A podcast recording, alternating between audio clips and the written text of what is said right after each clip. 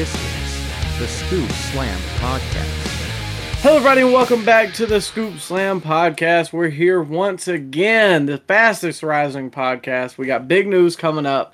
But before we get too far into the show, we got our weekly review. Like I said, we got the big news, we got the trivia, we got the take of the week, the special take of the week, because I got a take of my own. Mm. But before we get too far, I am one half of your hosting team, Micah, and my Anthony Davis. It's Ryan. Yo, Micah, great to be back here with you, ready to scoop it, slam it, and uh talk about the very I don't want to say it's been a midweek in wrestling. It's kind of been a little bit above that, above average week in wrestling news and happenings. Maybe in the news. I don't know about the shows. Well, you know, we had a couple good things on the shows. Come on, Micah. Mm, well, we'll touch on it. We'll touch on it. But before we get to the shows, let's go ahead. We're not gonna officially we're not officially announcing anything just yet.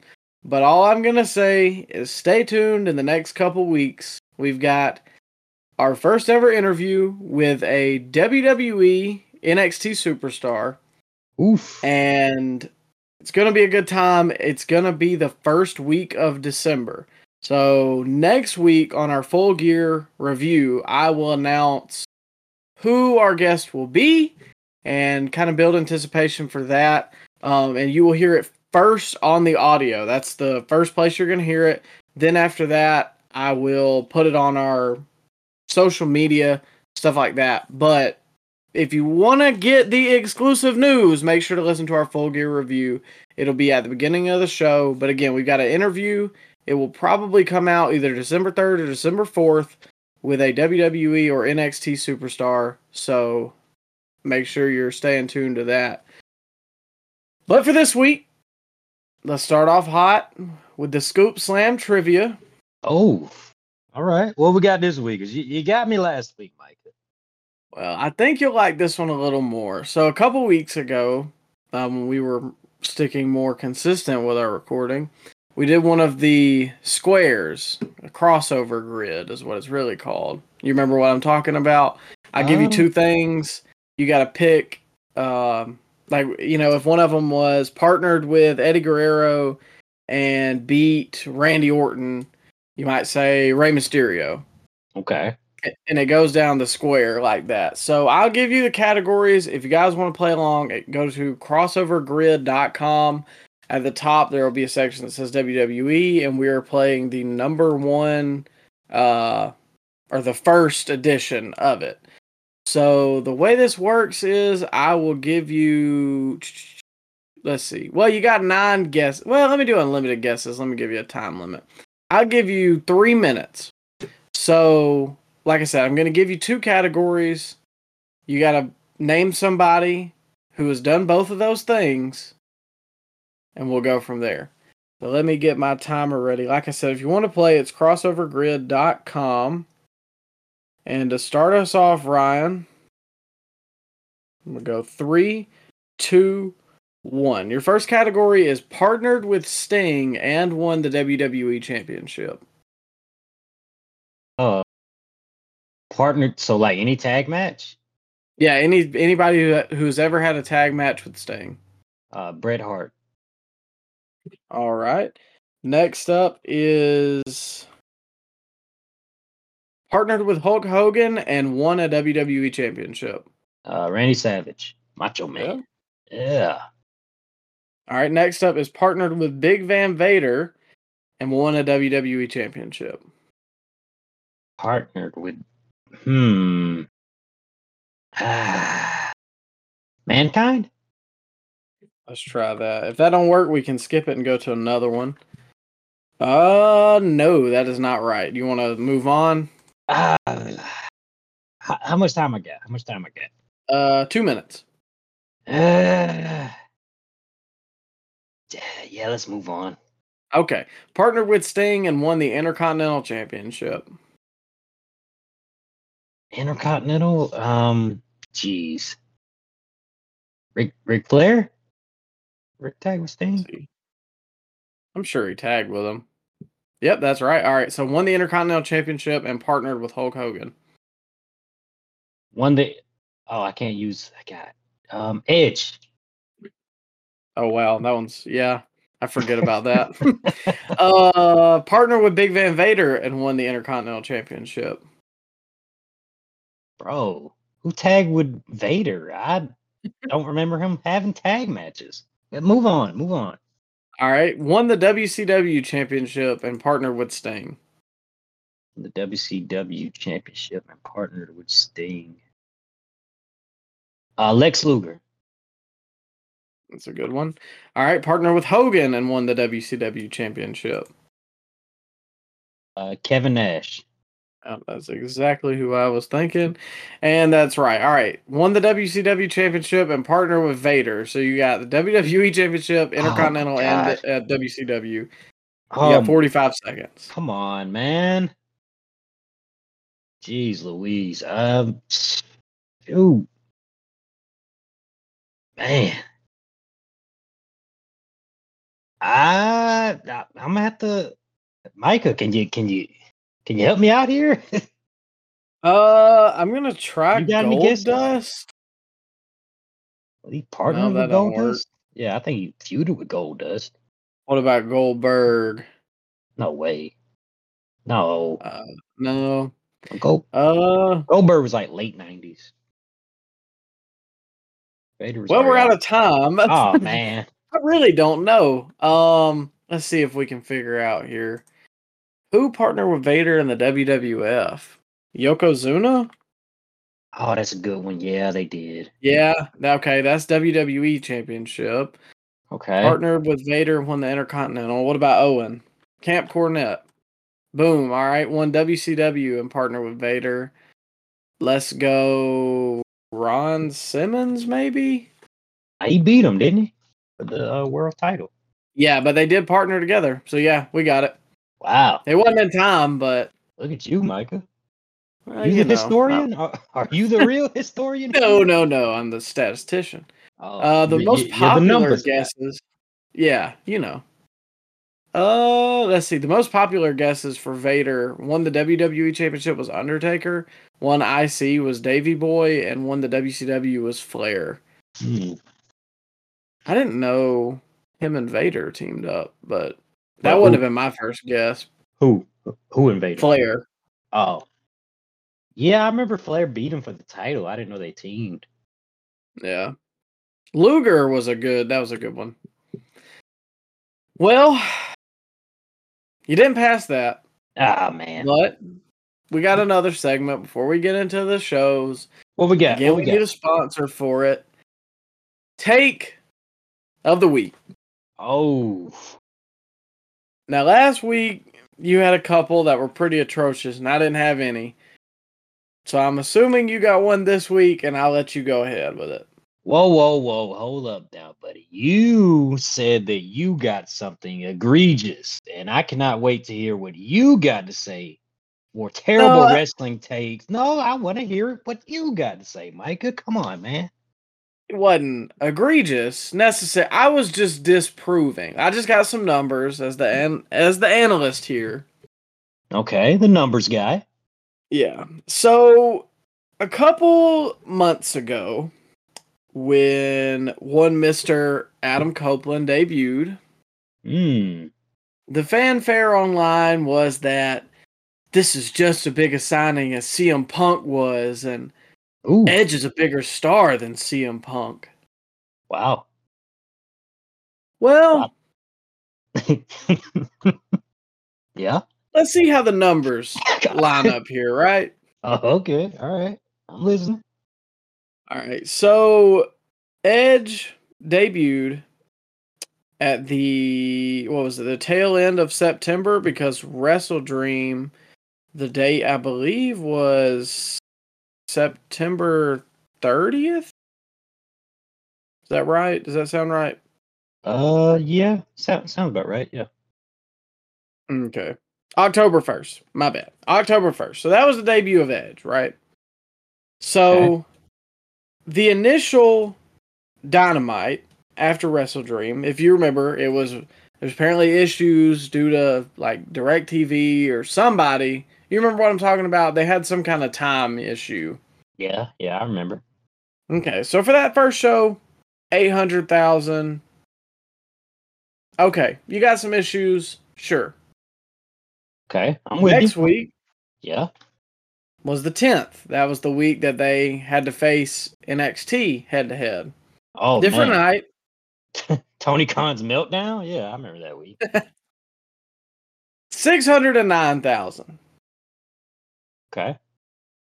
Fairly low, but again, preempted, different night, up against another television show, sure. Well, do you the remember? next week? Do you remember that week that Tony Khan said that there was never a week that John Cena and Undertaker were on a show rated that low?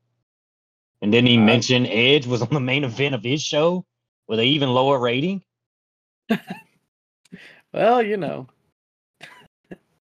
that idea was thrown around. Mm. I don't.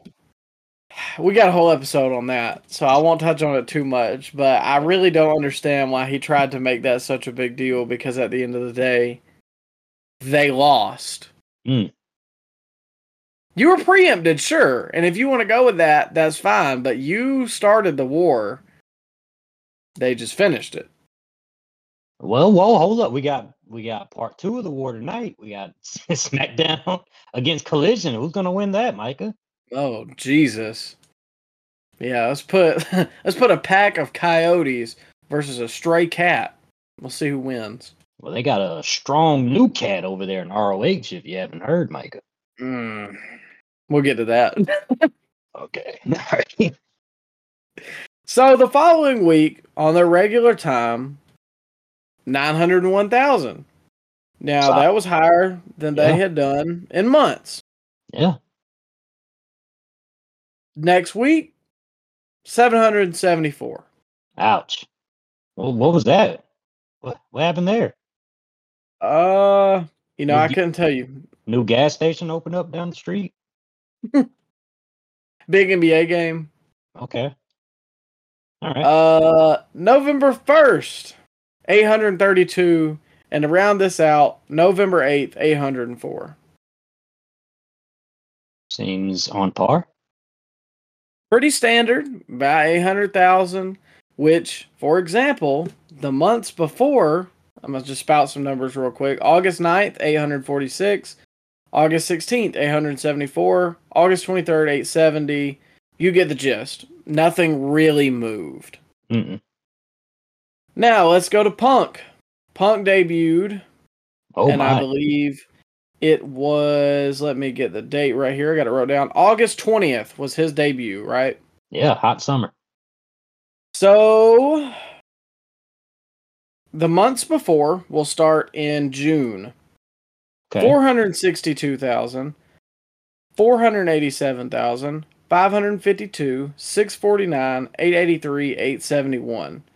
Now this time in July, Yeah, hold up now, because they were up against NXT uh, a little bit. Uh, Yeah, right, well- right before Punk got there, I believe. uh, yeah, I do think it was around the springtime. Yeah. But this was around the time that I was getting back into wrestling. And I remember the rumors started floating that summer that Punk might be coming back. Yeah. And I I do think that helps their ratings a bit. Okay. So, 14th of July, 1,025,000. 21st of July, 1,148. Hmm. Uh, next week, 1,108. Next meet next week, 1,102. 979, 975, and now we're at the date that Punk comes in, right? yeah. So, remember Punk debuted on Rampage, August. 20th. The biggest rampage in history. I don't think they've ever done a higher rating than that right there. No. 1.1 million for his initial debut. Week after 722, week after 696, week after 670. Let's go to the Dynamite ratings. Week that he debuted, well, it was on Rampage, obviously. Uh, but the week after, 1,172. The week after that, 1,004. Wow. So One million four? Yeah. Wow, that's crazy. So I'm just saying. Hmm. I'm a numbers guy. Numbers make sense to me. Yeah. So are you saying Adam. Copeland isn't a bigger star than CM Punk? No. What? Micah, what do you mean? He's a pivotal part of the Attitude Era. Well, that was 20 years ago, and he don't work like that anymore. You telling me he wasn't a top five guy in the Attitude Era? I'm telling you that he wasn't a top five guy in the ruthless aggression era. yeah. I agree. And look, I I liked Edge, sure you did. but no, come on now, don't. I'm not trying to bury the guy, but maybe just a little bit. Well, he deserves. Look, I'm not burying Edge. I'm just saying these people that get these misconstrued ideas that Edge or Adam Copeland is a bigger star than Punk, the numbers don't lie. The numbers have not moved with the signing of Edge. Look at this past Dynamite. He wasn't even on it. I don't know if he's on Collision tonight. I hadn't watched it just yet, but he wasn't even on the show. And I I saw nothing online clamoring for him to be there. Like why if if he was such a big signing, then why is he not on the show? But secondly, Punk moved numbers on both shows as soon as he came in. Yeah. The same cannot be said for Edge. No, no, yeah. Yeah, I gotta agree with you. So at the end of the day, I know that was a long, long take of the week, but the takeaway from it, Edge is not that guy. He's Ah. not on Punk's level. And so AEW cut the biggest star that they can sign because the owner, well, not the owner, but the EVPs didn't want to play ball. And Mm. there's they're not going to get a bigger star.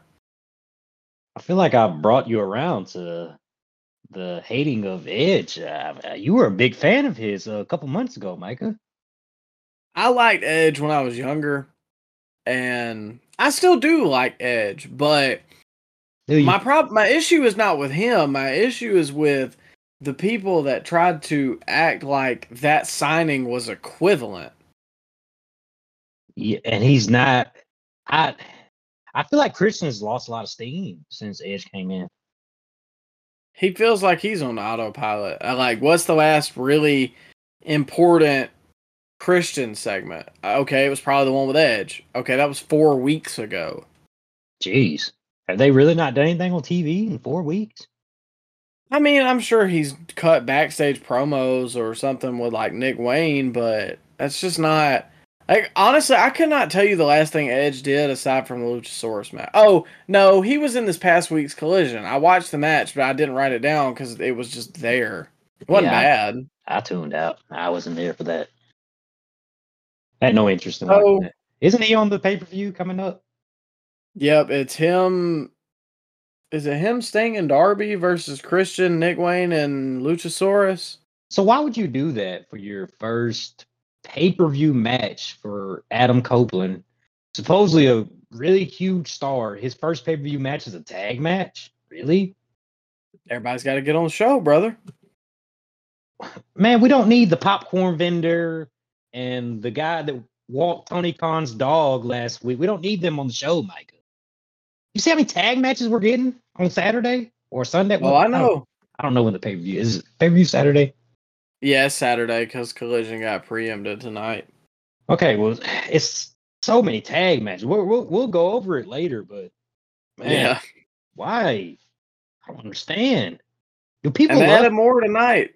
do people love tag matches that much?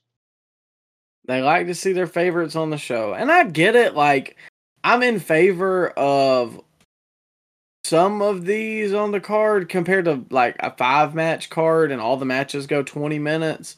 But I don't know, man. Especially like they've got the tag match has like eight people in it. Yeah, and you know what it's gonna be. They're gonna follow the, the traditional tag rules for like the first five minutes, and then this is gonna divulge into tornado tag at that point. Oh no. It's even better. Now it's a ladder match. Oh, okay. All right. What? What? Why?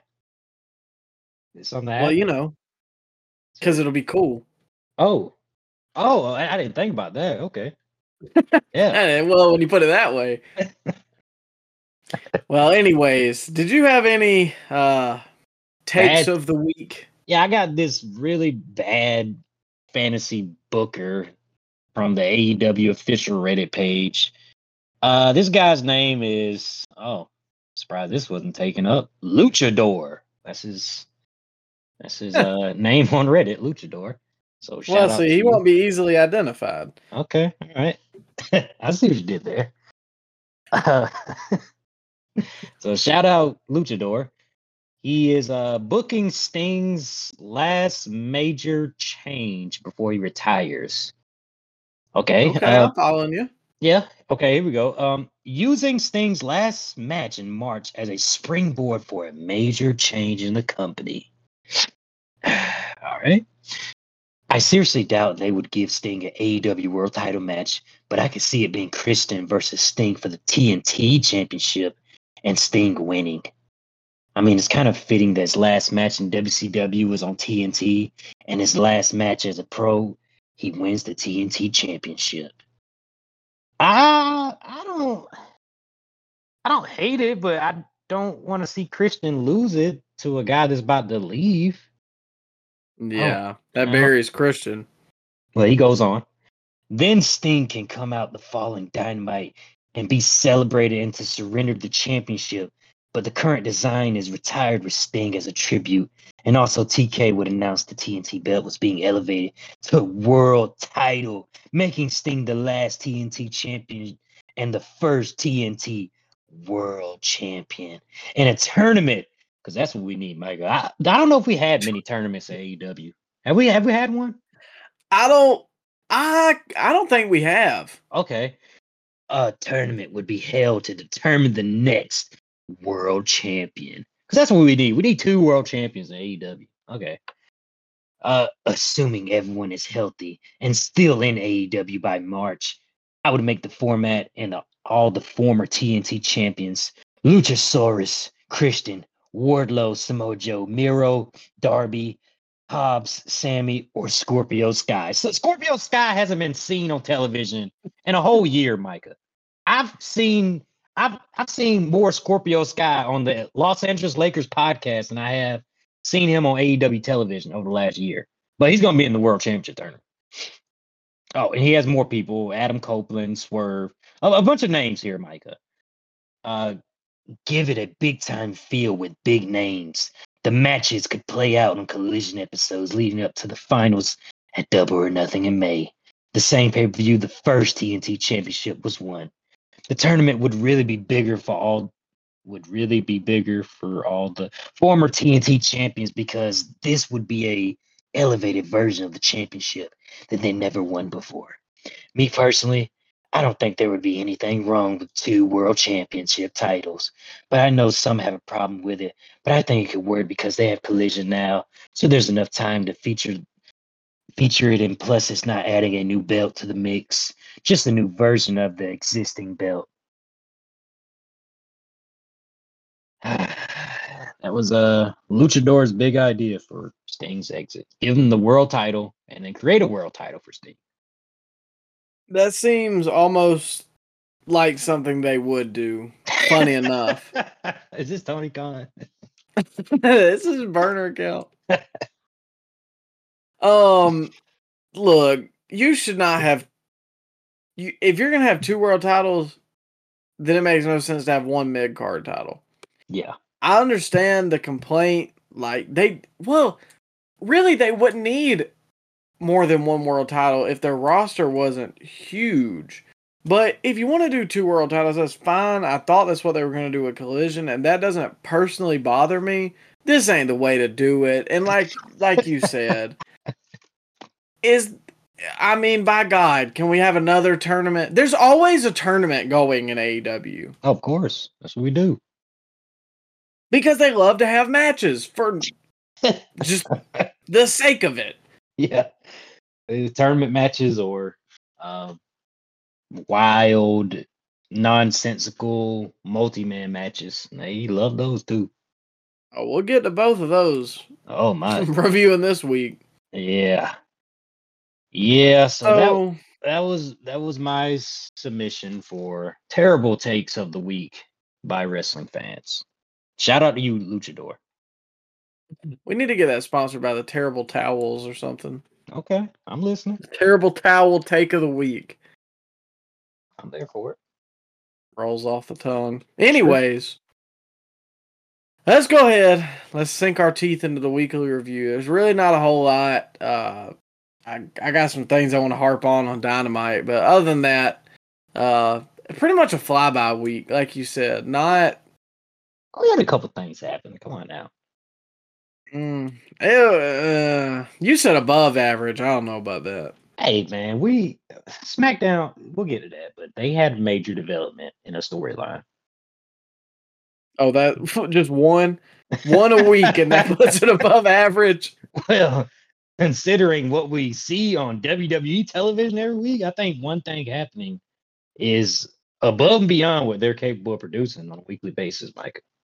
Yeah. Well, you got a point there. The Oh, hold up now. No, we had another one on Raw too. We had something. uh, yeah, I get. I don't know. I, I'm I'm gonna get you back because I'm gonna remind you what happened, and you're gonna be like, oh, okay, yeah, that was good. I guarantee it. Okay, okay, maybe. But I think the best thing I've heard, honestly, comparing the two, is just that everything happens way too fast on Dynamite, or not just Dynamite, but just in AEW. Like they never let anything breathe.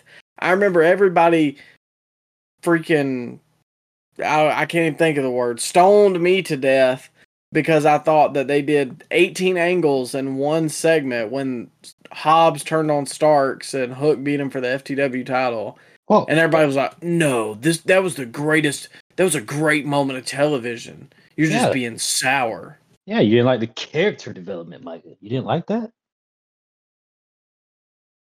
and then, and then on WWE, it's just you get by if like one storyline happens.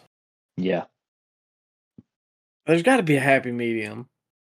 I thought we were gonna get that with Triple H booking, but I I don't see that much of a difference really. I mean, maybe we don't get as many rematches, but we still don't get a lot on the weekly televisions. At least not on Raw. SmackDown has a few more things, but that's probably because they only have two hours to fill instead of three. His booking is just not. It's not bad. It's just not. I don't know. Nothing jumps out unless we're talking about the bloodline. Yeah, but it's not like revolutionary. Oh, I, that's probably not the right word I'm thinking of. But it's just not like really different than what old WWE was. I mean, because when you had Vince running WWE and Triple H running NXT, they were very different. And that's what people were hopeful for. And there's aspects of that, but it's not Yeah. fully different. But I gotta remind you, Micah, though, NXT they had tape they had TV tapings uh every month or so, but they would tape like four shows, and they were all one hour shows. And Triple H had the benefit of keeping the show fresh because guys would get move up would get moved up to the main roster. And it kept the show fresh because you had fresh new faces every other or every couple months on Raw and SmackDown, you you don't get that luxury. It's gonna be two hours. It's gonna be three hours. You're getting the same guys every single week. You don't get the luxury of mapping out what's gonna happen at a month long, uh, month months. Help me out here, Michael. Month month long TV. Um, I'm just to let you struggle. Yeah. Okay, you, you know what I mean, man. I know what you mean. Yeah. Like a uh, uh, full slate. Yeah, yeah, okay. Like one day they're taping a month long, a month's worth of television. There we go. Thank you. I can speak, Yeah. ladies and gentlemen. Okay, so he doesn't have that same luxury for booking. WWE. No, and I mean I do understand that, and I don't think any t- wrestling TV show should be three hours. It didn't work with Nitro. It it has not worked with Raw, Mm. but at the same time, I don't know. It feels like a lot of stuff stalls for a couple weeks and then something happens. Like the Judgment Day. Every week they're coming out there to interrupt Sami or Cody or Jay. And then it's like JD McDonagh's tried to get in the group for six months. Oh, he's finally here. you think uh, when they go to well, supposedly the rumor is they're going to FX Monday Night Raw. You think when Monday Night Raw goes to FX, they would go back to two hours? I don't think so, but I I hope and pray at night. Yeah. What if we get Monday Night Raw on a different day? That That's just feel right. weird. Yeah, that wouldn't feel right. Like Tuesday Night Raw. Yeah, it don't roll off the tongue the same way. But then again, just history. there is. But then again, SmackDown is coming to the USA Network. So could we get SmackDown on Monday? Oh god, Monday night SmackDown and Friday night Raw. Sounds like an awful parallel universe. And then SmackDown becomes three hours. Oh no! Don't do my favorite blue brand like that. The workhorse brand. But speaking of Friday night SmackDown, let's go ahead and get started. Uh, really, two things here we want to talk about. Uh, the first being Bobby Lashley versus Carlito. Mm. the match itself, honestly, it wasn't bad. It just was kind of there. It is crazy to see these guys still. They're having a match on national television in WWE in 2023. That's just crazy. I seen a graphic earlier. Uh, I don't remember Twitter, Instagram, something, but uh, Carlito's match at Survivor Series will be his first WWE pay per view match since Survivor. No, no, no. Was it Survivor Series? Armageddon 2007. Armageddon, jeez. Mm-hmm. Bro, That's a throwback. Whoa, whoa, whoa, hold up now. He was in the company till 2010. You tell me he didn't have a pay-per-view match for three years? I don't think so. I'm pretty Jesus. sure that it was 2007. Wait, no, hold up now. Didn't he win the tag titles with his brother at WrestleMania? Was that on the pre-show? Do we not count that? Oh, Remember they unified the titles at WrestleMania 25. Come on, Micah, you didn't have that DVD thought- set. no, I did. I thought it was Epico and Primo. No, Epico wasn't in the company at that point. It's Carlito and sure? Primo. Yeah, it was Carlito and Primo. Nah, this th- look. This is from Sportskeeda. Uh, while you may think that his last singles or pay per view match was in 2010, it was actually all the way back in 2007. Courtesy of Cagematch, looking through the database revealed that his last singles PLE was all the way back at Unforgiven 2007 against Triple H. Unforgiven. Yeah, I thought it was Armageddon. My bad. But but didn't he win the? T- Am I misremembering this? Did he not? Do are they not counting the pre-show as?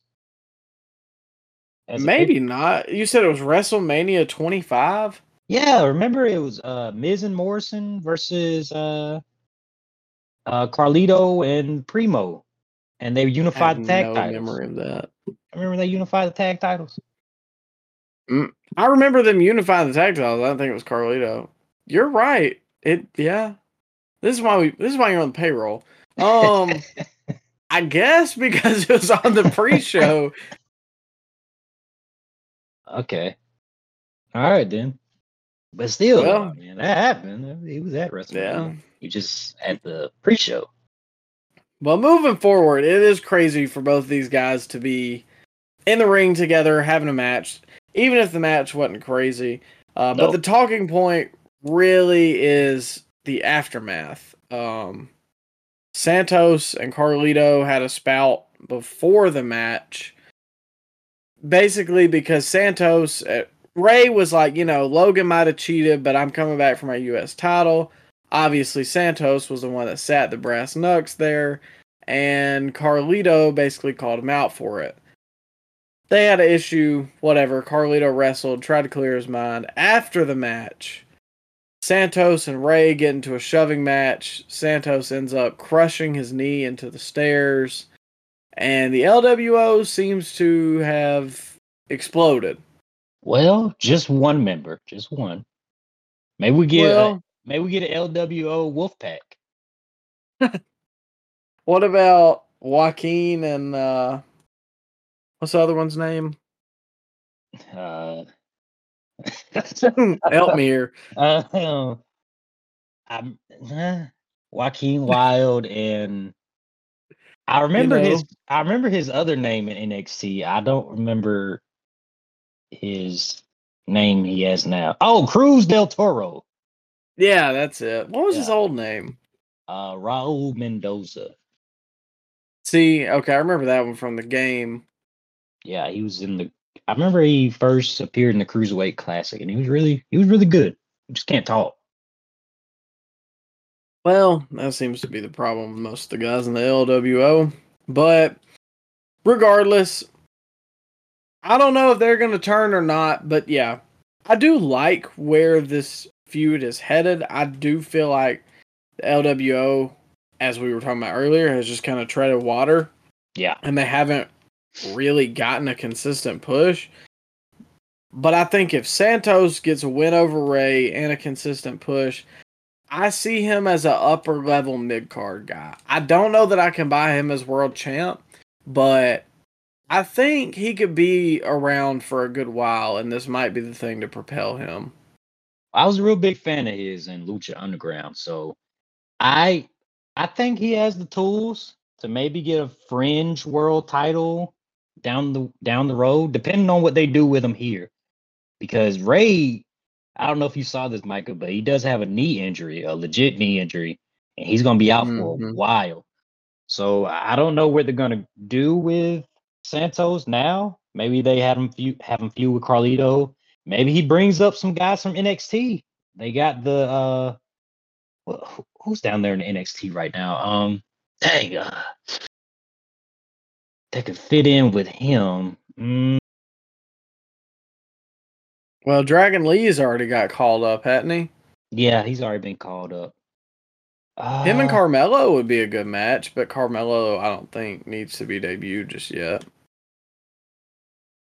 Yeah, yeah, maybe it's too soon for them. They had a guy named somebody from NXT show up on SmackDown tonight, but I don't see how he fits in. I don't know what they're gonna do with Santos right now. It's um, it's gonna be interesting. And did you see B-Fab getting showing up backstage watching the the the Bobby Lashley match with Carlito? Maybe we get added on to to Bobby Lashley's faction. Her B-Fab could be the the the woman of the group. I wouldn't hate that. I think that gives her longer potential than being with Adonis. I don't. What have they done anything since since uh Top Dolla got released? I don't think so. I mean, again, I don't pay like I haven't paid super close attention to it since um since we were on our hiatus, but now that I can remember, the last thing I remember is them getting beat by LA Knight. I think we need to we need to start questioning where is where is MVP? Is he not going to be in this? is he still on Raw? I feel like I saw him the other week doing something. He must have been parking the cars because I ain't seen him in a long time, man. Oh, Moss, he's fell off the face of the earth too. I, I don't know where he is. Well, he'd be easy to locate out there. Him and Satnam Singh have both just are in a police lineup right now, Michael. You can't you can't identify. Look, are we complaining about either? I mean, No. come on now. Well, no, but still though. They're big. Yeah. But you got no giant when you got a bunch of seven footers. But Michael, you see how tall they are? All right, Vince. But anyways, I, I think that this could be good for Santos. Um as for Survivor Series, I saw that they booked Carlito versus Santos.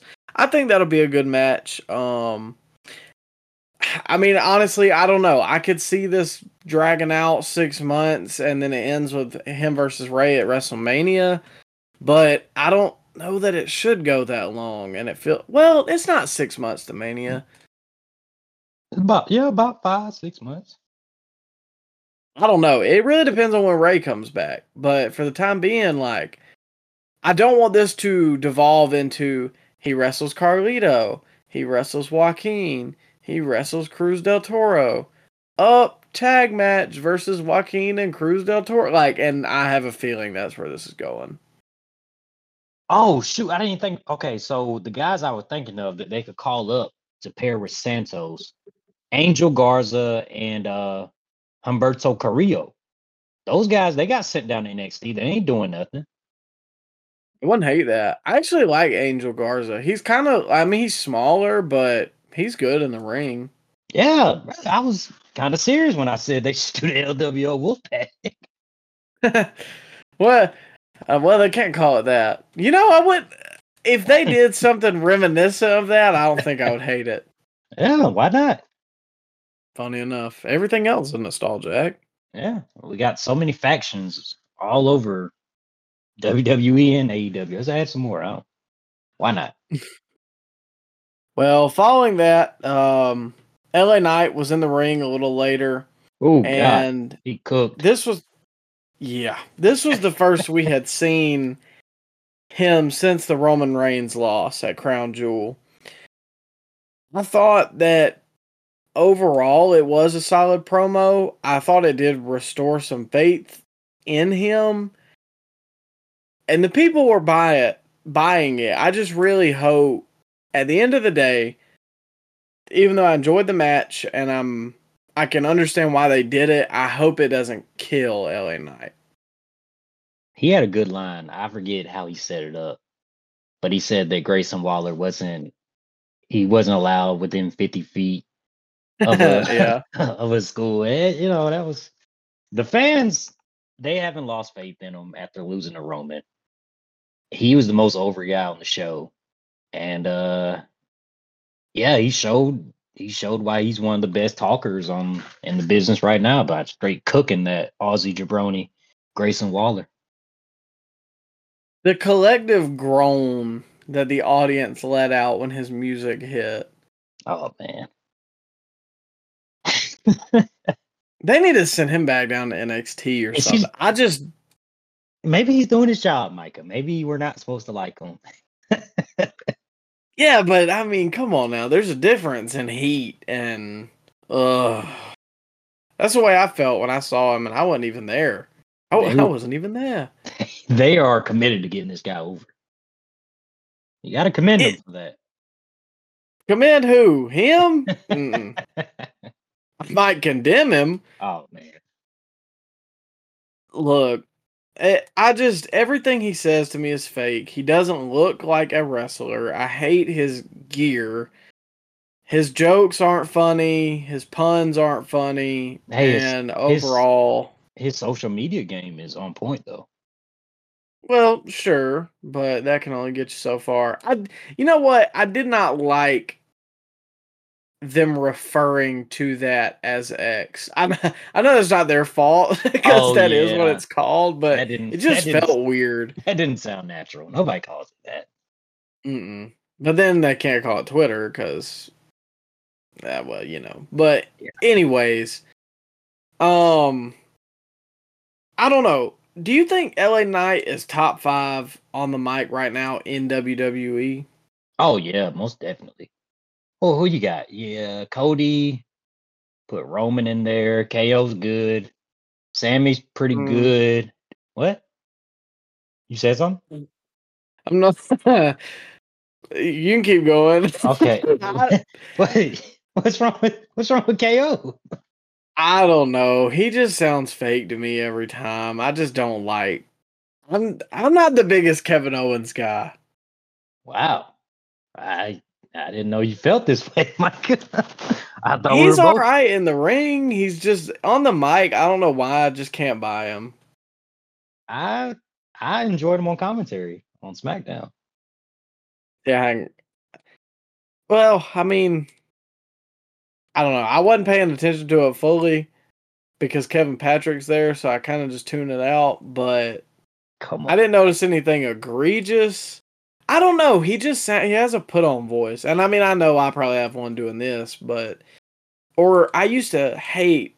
I he hadn't done it in a while, but when he like tries to meta the conversation or like the fight, if you understand what I'm saying, Yeah. Yeah, I get that. or the but, segment. but he still sounds like one of the most natural guys on the microphone in WWE. Like it doesn't sound like he's reading from a script. Doesn't it sounds like that's who Kevin Owens is.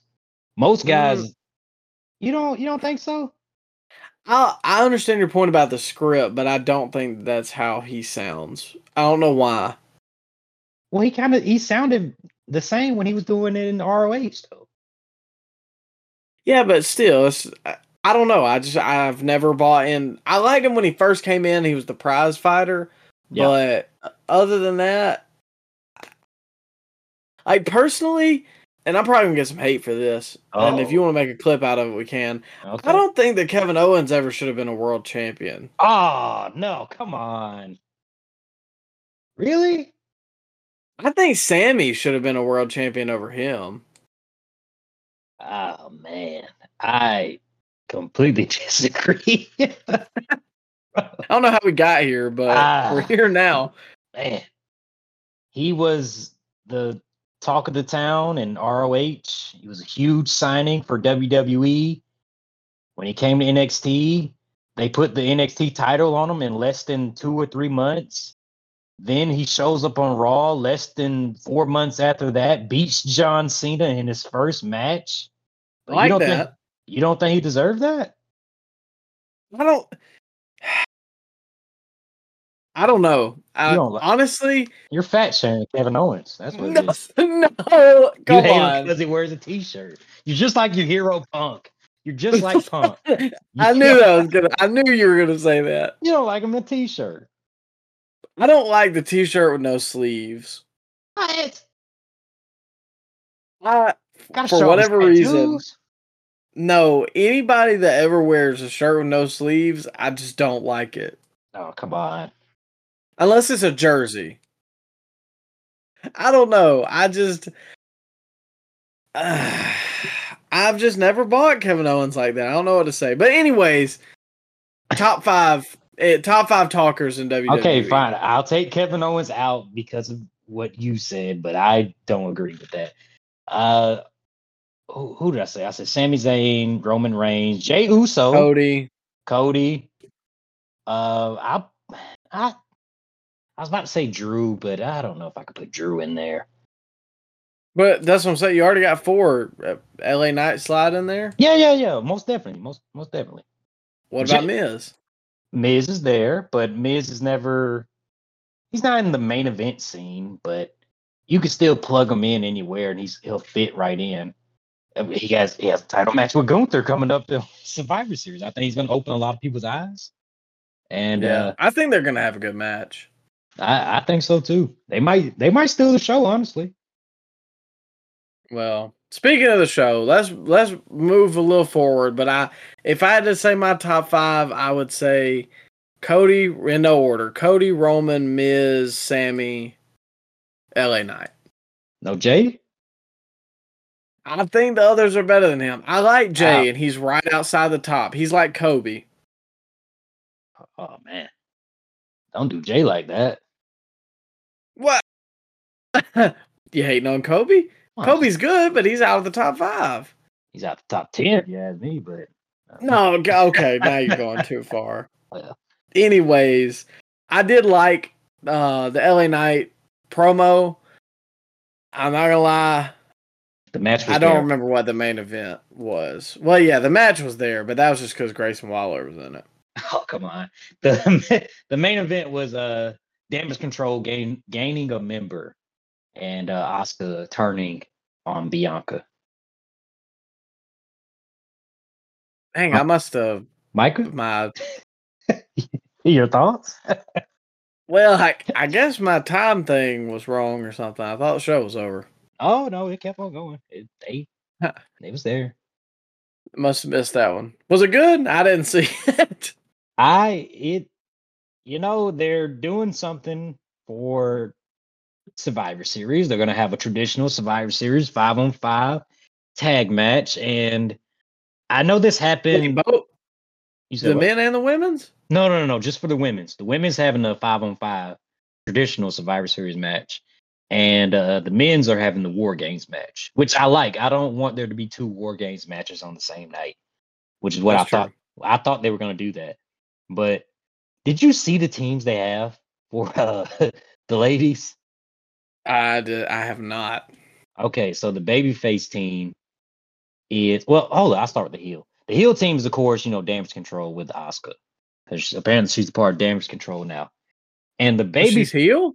yeah, she's heel. She turned on Bianca in this main event. Micah, you got to pay attention Yo. to the product. Come on, man. You didn't tell me who turned. Okay, you were saying Kairi or No, no, Asuka. she's with her other Japanese compadres and and uh Dakota Kai and Bayley. They're they're all together now, Micah. There's damage control Okay. is stronger than ever.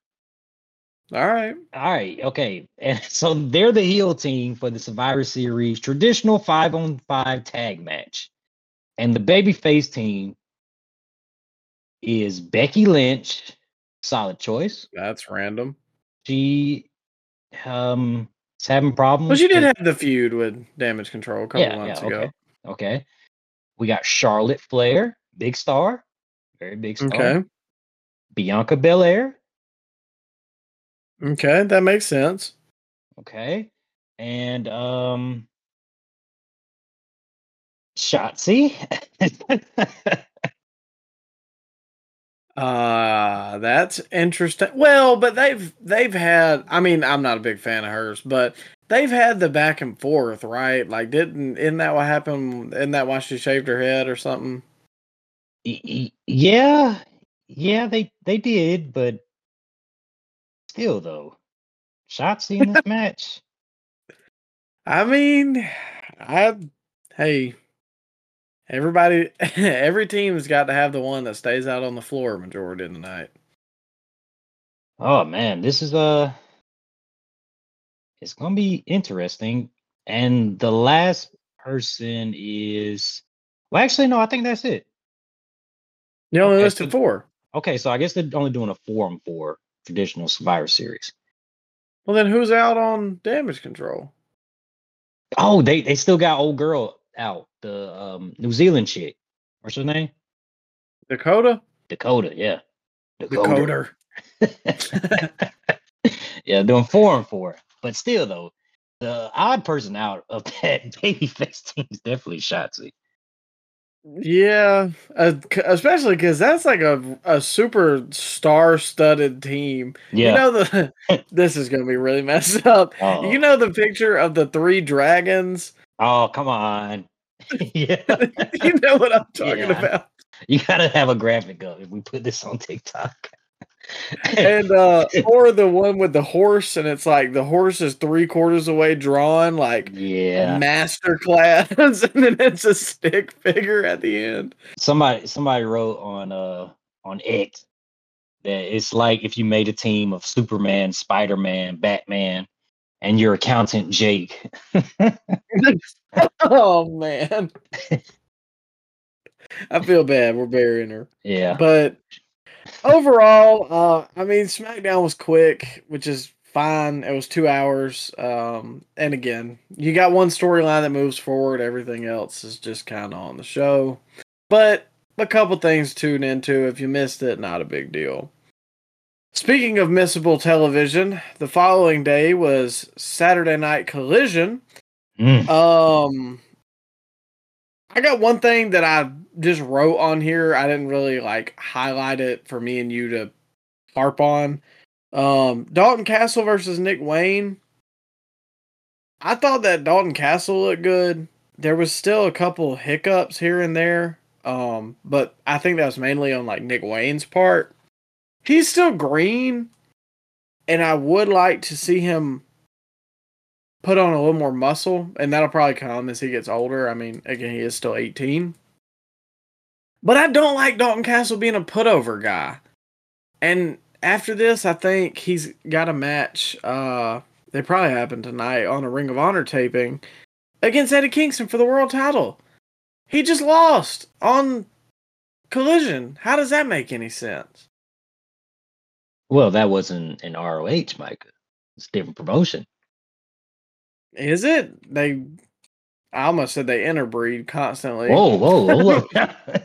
Do they? They cross promote constantly. I don't know why that was the that was the word that was on my mind. okay. Oh, I don't know why that was on oh. my mind. but I'm just really digging this hole deeper, aren't I? Scoop Slam at the dark, huh? Yeah, I'm screwing this dog. You're just holding its head. Oh Lord. Bad choice of words, but yeah, I get what you're saying, man. So I don't know. I like Dalton Castle. I think he could be a good upper level uh mid card guy. If the, if the world title was on him, I don't think I'd be appalled. But I I don't know. I think he's a good wrestler. I don't understand why they like hold him down in Ring of Honor. It's hard to get out of that that pecking order they have you in. Like if you're taking L's on TV. I see what you did there, Oh yeah, you know. Peacock. Yes, uh, you can already know. But it's hard though, be, if you're the fans conceit perceive you as one thing. the fans can Yeah, see man. you. you got you got me thinking about the interbreeding still. Jesus. Uh, oh man, you got me off track here, Michael. What what are we we talking about Dalton Castle? Jesus. Yeah, Yeah, and all- why he's stuck in Ring of Honor. he's taking a lot of L's, and the fans see him taking L's, and it's gonna be hard to shake that from our memories. And I don't see him ever having a a mid card run or a main event run in AEW. I just don't see it. Do you think WWE would be interested in him at some point? I think that back is probably not gonna help his chances because his back was in really rough shape a couple years ago. And Yeah. I don't I don't think WWE wants to take a guy in his late thirties with bad back problems. Is he is he really late thirties? It's gotta be, right? He's been around a while. I see. I thought he was like maybe thirty four, but I mean, you're probably right. You've probably been keeping tabs on him longer than I have. I don't know. I just I think there's more there. Yeah, he's thirty seven. I Yeah. just feel bad for the guy because he Well he's not I don't know. To me, he does really good character work, and he's good in the ring. And it's just like, what does he have to show for it? he's not a make a wish kid, Micah, and everybody gets to be world champion. Okay. Well, that's fine, but it, is it too much to give him an international title run? Or No, you're gonna get Orange Cassidy and you're gonna like it. Yeah, we're gonna get to that a little later. Do we? Not on this show, Do we but have to. hey, I'm the one that tried to get out of it on this pay per view, and you made me. oh, the fans deserve to hear your thoughts on Orange Cassidy. Mm, do they? Well, I deserve to not have to watch him, but other than that, uh, the only other thing was, as we talked to earlier or talked about earlier, they love to have a tournament, Continental Classic announcement. They're, from what I can perceive or conceive, depending on who you ask on this show, I think they were trying to do the G1 like New Japan does, and I don't necessarily think that's a bad thing. If it was their only tournament they ever had, then cool. They always have a tournament. So, Yeah. why is this needed? and I believe it's round robin format. So we're gonna get a lot of heels versus heels and faces versus faces in the tournament, which I don't know. Some people don't mind that, but I, you're gonna have a lot of matches where fans are gonna be sitting on their hands because they don't want to boo a particular person. Well, it's 2023, Ryan. We don't have to have baby faces and heels in the ring. Oh, we don't. Okay. Well, that that's what the fans. That's what the. If you listen to the uh, minority online, baby faces and heels is an outdated concept. Even though the most money making franchise in Hollywood right now is superhero movies. What? They don't have they don't have Superman facing I don't know. I'm not good at my superhero references, my good. yeah, I follow you, Superman. yeah, Superman versus that other superhero constantly on that the, other jabroni. Yeah, yeah, that guy. Batman? Yeah, Ba- Batman. well, I think they did have a movie. Yeah, they did. Oh, okay. I don't. I mean, I get people's point. Like, I think what people are trying to say is you can have sympathy for the villain, but Hmm. at the same time, he still has to be a villain. Like Joker, great villain, very evil. People still like Joker because sometimes he's entertaining and sometimes he's got a point, and there's nothing wrong with that. That doesn't mean that Batman doesn't, or even Batman. Batman has a darker side. He's a bad good guy. There are good bad guys, or bad guys who make good points. But at the end of the day, it's good guy versus bad guy. Why is this such a hard concept for everybody to get behind? That's what makes the most money. So I don't know. I'm again. I'm in favor of tournaments. I like King of the Ring when it used to be taken serious in the '90s, but I mean, if if we're just having tournaments every single month, like the Owen Hart tournament, I thought that was a good idea. Well, then you have eight more. So Mm. what what's left of it? Yeah. They they're um well the first entrant is Daniel Bryan.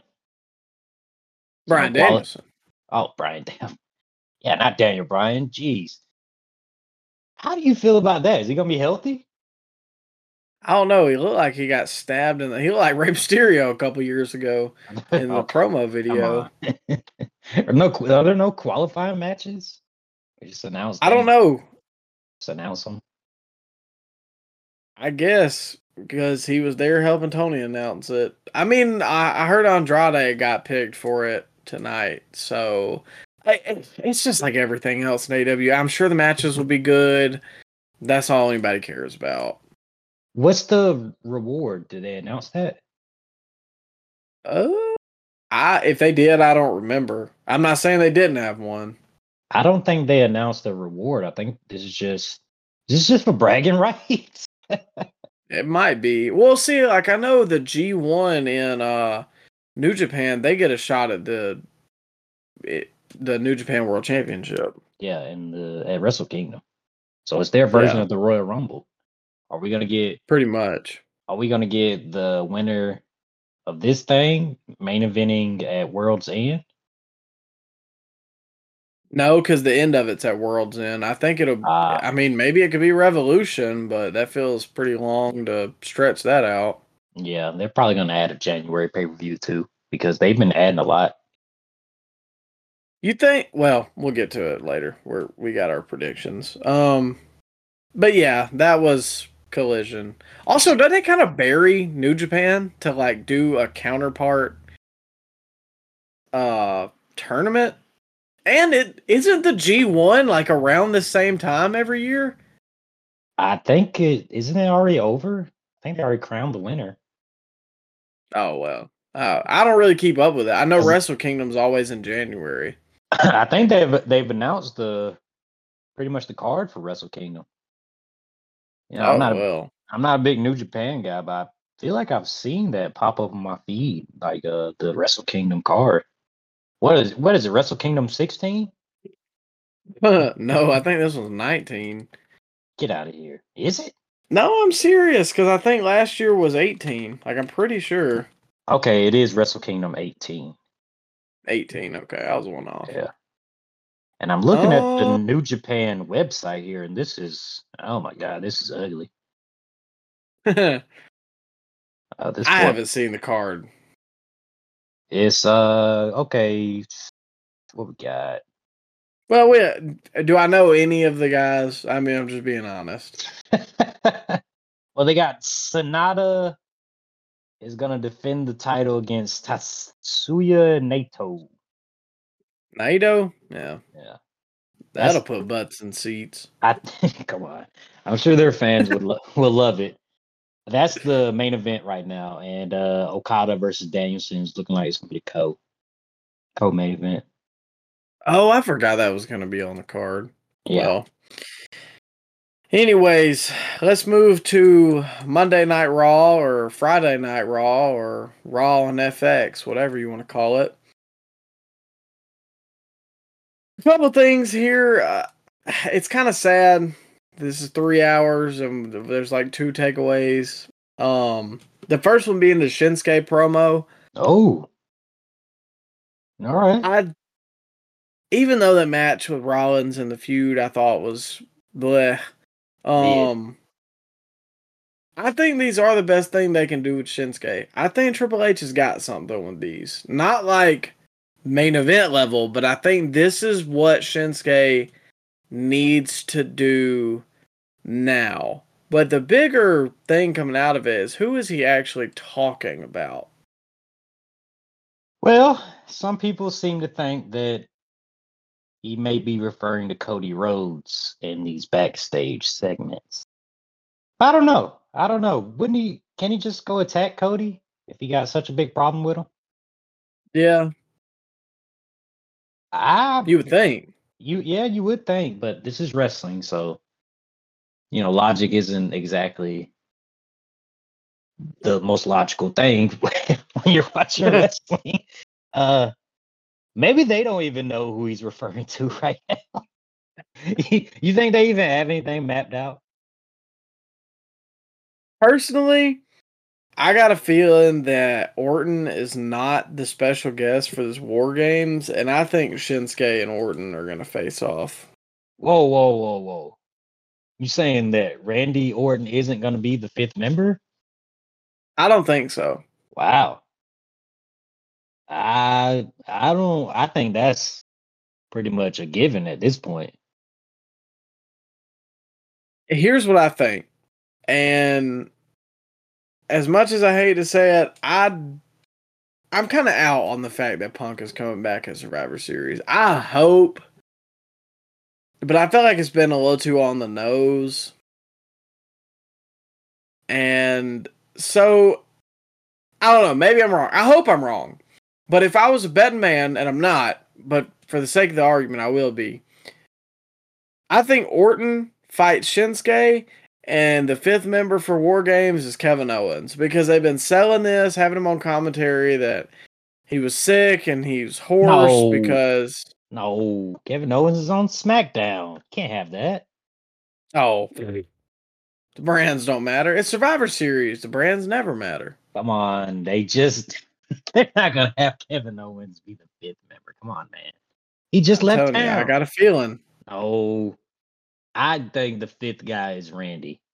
Fifth guy is Randy, and Shinsuke comes out to cut a promo throughout the event. Lights go out. We hear that static. Hmm. 16,000 people jump to their feet.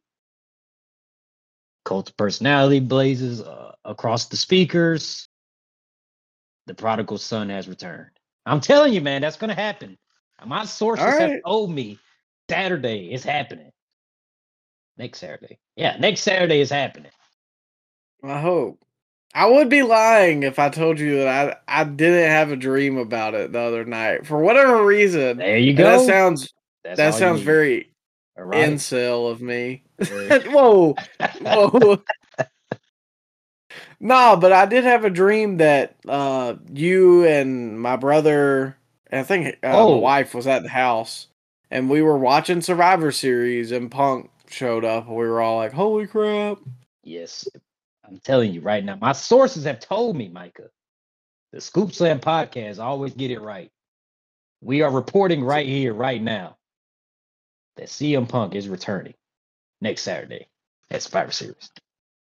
With the many sources that we have But at our disposal. but plans could change though. Oh, see, there you go. I'm just saying. now, now, no blame comes back on us. um, but following the Shinsuke promo, the Judgment Day backstage was another thing I want to talk about. So we kind of hinted at it earlier with them adding JD McDonagh to the group. Priest had a little bit of pushback, but I think that the real dynamic here was Rhea really being the leader, but sort of acting through Priest. You understand what I'm saying? yeah, it was good stuff too. I enjoyed that backstage stuff. yeah, and I think that I can't remember now when I was watching it. There was something I equated it to. Um, yeah. Oh, okay. I remember now. I've been watching The Sopranos, Oh, and so Uncle June is Tony's uncle, and Uncle June is really the Don of the family, but Tony is the one really making the moves, but then he like basically uses Uncle June to further his plans. Does that make sense? And I feel like that's kind of the dynamic that Rhea and uh Damian have where Rhea is really the leader, but she's letting Priest think that he is the leader and just using her motives to also move Priest or or make him give directions. Does that make sense? yeah, she's the shot caller. If we're equating it to prison talk, Sure. yeah, yeah, he's the fi- he's the figurehead. Yeah, there we go. That's a good term. Okay. Well, speaking of prison, um, I don't like the fact that Dom and Finn had on chibi shirts. That was a good transition. Eh, well, you know, we try here at the Scoop Slam podcast. I, I just I, I have no idea what that is. You're gonna to explain that to me, Mike. the look. You don't know what a chibi is? uh, what is that? I don't know what that is. All right, so it's this thing, and like they have like anime shirts with them, but it's basically where they like have short little bodies of big heads, and they like draw the heads a certain way to make them look cute. Okay. And look, I, I get it for I don't know Alexa Bliss or Akira Tozawa or somebody who's more of a happy-go-lucky character, but like these guys all have tattoos and they dress in purple and black and they're supposed to be like cult members essentially. so why why are why I know it's not up to them what their merch looks like, but like Yeah. do they have to wear it on TV? it's not like Priest was wearing it, or you know, some of the the eh, Rhea wasn't wearing it, was she? no, it was Oh, Finn and Dom. Yeah, see though, that's Finn and Dom. If you would, if you was to say that two guys in the Judgment Day are wearing that particular shirt, who who would you guess, Micah? Be those guys, right? I guess maybe for Dom it's like stupid funny, but Yeah, ah, yeah. I don't. I, I know I'm nitpicking, but I just didn't like it. Um, other than that, while I'm sure JD is going to be a flunky, I don't. He's the fall guy. Yeah, he's Spike Dudley, but at the same time, they already Hey. have Finn. So do they need another Oh, fall guy? on, Wow, Finn was just in the world title program. But well, did it feel like a world title program? Uh, it had the world title on the line. Look, I don't have any tattoos or anything, but it's just it's the same way kind of with Buddy Matthews in the House of Black.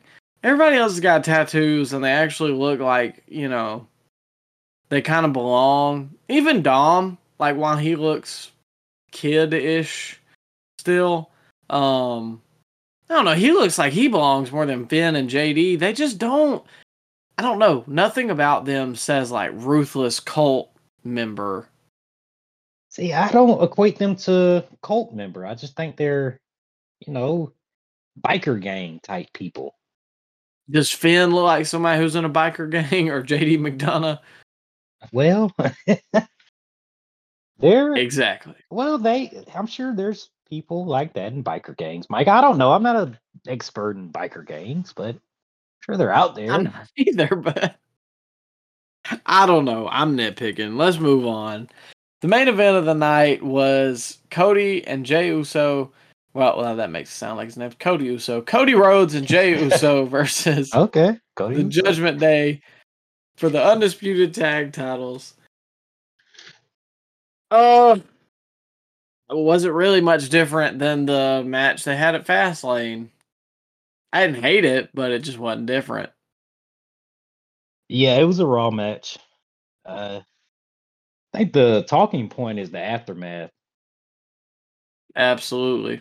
And I feel bad because I feel like I'm being really negative this week. I just like if you asked me gun to my head what my favorite matches was this week was, uh, I have no idea. You say your favorite what now was? My favorite match this Oh, week. yeah. Uh, jeez. I guess this tag match. Maybe it Yeah. was definitely a match this week. Yeah. I didn't have like it wasn't egregious. They didn't do anything embarrassing or anything. It just it was kind of predictable and they didn't do anything crazy here. There's a lot of commercial breaks. Yeah. And see, this is one of those weeks in podcasting that it's just kind of difficult. You kind of have to make chicken salad out of chicken crap because there's just not a lot to talk about. Nah, uh man, it's just how they it's how they present their matches on weekly TV. It's so like you barely get any you barely get any ring time. You, you're watching commercials most of the night. Yeah. Like AEW gives their matches time, but a lot of times you just don't care to see them. You're numb to it because there's 35 kickouts in the matches. But Yeah. with, with Raw and SmackDown, boy, they start the match, they go to commercial, uh, they come back to the match, they wrestle a little bit, they do a dive, they go to commercial, they come back from the break, they go to the finish. That's pretty much how it is for like a main event segment or like a long match on Raw. That's what you're gonna get. I'm sure Yeah. that I'm sure they're all good matches, but we just don't see them. Mm-hmm. And that's how I felt about this tag match. But like you said, the talking point's really the ending. So as Cody and Jey are about to win, um Drew comes in, clocks Jey, hits him with a claymore, rolls him back in. Finn and Priest retain, and Drew basically officially joined the Judgment Day, which, as I just mentioned about Finn and JD, they don't really fit in. Drew doesn't have to have tattoos. I think he fits within the group. He looks like somebody that could stomp you into the dirt. Hmm. I do wonder if it's going to take away from Priest because they do have two giants. But then again, if they were tag champs and like if we remove Finn and JD from the group, if Drew and Priest were tag champs and Dom stayed North American champion, I think that group could work. See, I didn't equate that to Drew joining Judgment Day. I just think that they needed a fifth guy and they recruited Drew as like a mercenary. I don't think he's joined the group per se.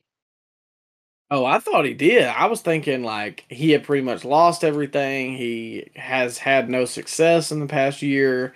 So why not turn yourself into the group that seemed to be rising in the company? Because I mean, they've all got gold. Well, you could be right, but I just I don't think they ever said that that he was the newest member or anything like that. I mean, maybe they will on Monday, but I think this is just a one-off for the War Games match Mm, and just a I can see that. just the avenue to turn Drew heel. Well, I guess we'll have to watch Monday then. Oh man, really? yeah, we do for this, but oh wait, well, I don't know. We got full gear. We'll we'll see how the week plays out. No, no, no, we're not doing a weekly review next week. We got a Thanksgiving break, so you guys can watch Raw and find out. we'll we'll check it on the Hulu version. Yep. And uh that's pretty much it for Raw. Again, just like most much of this week, um, just not a ton of substance. And we land ourselves on the Wednesday night Dynamite show to close out the week. And Mm. I was glad it did. Because I Oh. didn't want to see any more after this. Mm. I don't think I told you to watch this or we highlighted it, but I watched the show live, so this was the first match. Uh, Blackpool Combat Club, Moxley and Wheeler Yuta versus Orange Cassidy and Hook. You didn't watch this, did you? Not at all. Okay. So I'll just touch on this real quick. Uh, this is the epitome of just what I hate about AEW. like, they just do stuff because they think it's cool and it doesn't make any sense. Hook, I think, punched Yuta or hit him with one of those uh like elbow strikes, you know what I'm talking about? Where they like crane their elbow and hit him in the side of the head. Yeah. Yuta proceeds to run backwards, like completely turned around, ran, goes through the bottom rope. You know that thing that Rey Fenix does where he's like falling and he catches himself on both the ropes and swings back in? Yeah, yeah, I know what you're talking about. Okay, so Yuta does that on the very bottom rope, comes back and clotheslines Hook. But like he wasn't falling backwards and caught himself. He straight up turned shoulder, ran into the ropes and did that. And Hook just stands there like a jabroni waiting for him and watching him to to come back. He didn't try to move out of the way. No, of course staring, not. Was he standing right there, staring at him, or Oh yeah, it, it was all gonna look cool. was he was he dazed and confused from the nifty moves he put on? I guess you could call it that. So Yuta beat Hook and nobody cared. Remember, Hook was like the most unbeatable thing on AEW television. Oh yeah. Well, well hold on. I got to get it to the finish Oh, too okay. because That was- Moxley comes in. No, no, no. That what? Yeah, that wasn't the finish. He just clotheslined him, and they went to another move. oh, course. Okay, of course. Uh, Moxley comes in, not the legal guy. It Who cares? dissolved. I almost said disseminated. Oh God. That it dissolved into a tornado tag. Imagine that. Uh, Moxley hits the Death Rider, and then Yuta's still the legal man. Hook is laying there like a dead corpse, like Roddy Strong almost was tonight. And instead of just pinning him, Yuta goes for the freaking seatbelt pin. You know what I'm talking about? yeah, the elaborate pinning combination he does. Yeah, I know what you're talking about. Yeah, which is fine. Like I understand why they did it because it makes sense for Yuta's character or whatever that they're trying to convey, and I understand that. Hook was like trying to sell motionless, and he was wrenching the crap out of Hook's arm, trying to get him into the seatbelt, and it looked like he was going to tear his shoulder out. So, God forbid somebody just take a normal pin after eating Moxley's finisher, a two or three time world champ. Nope, seatbelt pin and let me hurt the other guy. But yeah, as you said, Hook lost and got pinned by Wheeler Yuta. My God. Yeah, it's over for him. Do you ever see them doing anything like worthwhile with Hook, or is it over? No, it's over. He's been paired with Orange. They, he's been he's been uh he's been Wardlow now. yeah. Uh, look, I'm not saying that he is Taz because Taz was obviously like three times his size and could probably eat Hook. And Taz was a legitimate guy who like you could be afraid of. I don't think Hook has that appeal, but he's got a shoot amateur background. I'm pretty sure. Or if he if he doesn't, he looks like it in the ring. Didn't he play lacrosse? And instead, he he played lacrosse. He played lacrosse? Come on now. Don't, you, What? don't you lie to me, Micah. Look, he he wrestles like he has an amateur background. His dad's Taz. yeah, I believe Taz, but there ain't no way I believe Hook. Well, look, regardless, he's been shackled with comedy acts Yeah. for about a year and a half now for no reason. And if I was Taz, I'd be pissed. Remember, remember Danhausen and him were a team. Yeah. and then he moved to Orange Cassidy. Oh, so he's going to all the the joke comedy guys, right? Yeah. Next week he'll be with Toni Storm. Oh man, Luther. I, I, ah, ah, yeah, this, that's all I gotta say. Ah, Yeah. This match started the night, and I was like, That's- I remember why I don't watch the show live anymore. Yeah, that would have been enough to, to run me off. I'm not gonna lie, Micah. Oh well, I can tell you where I dipped. And keep in mind, here, people, I was at work. I had literally nothing better to do than watch The Sopranos, and I did that.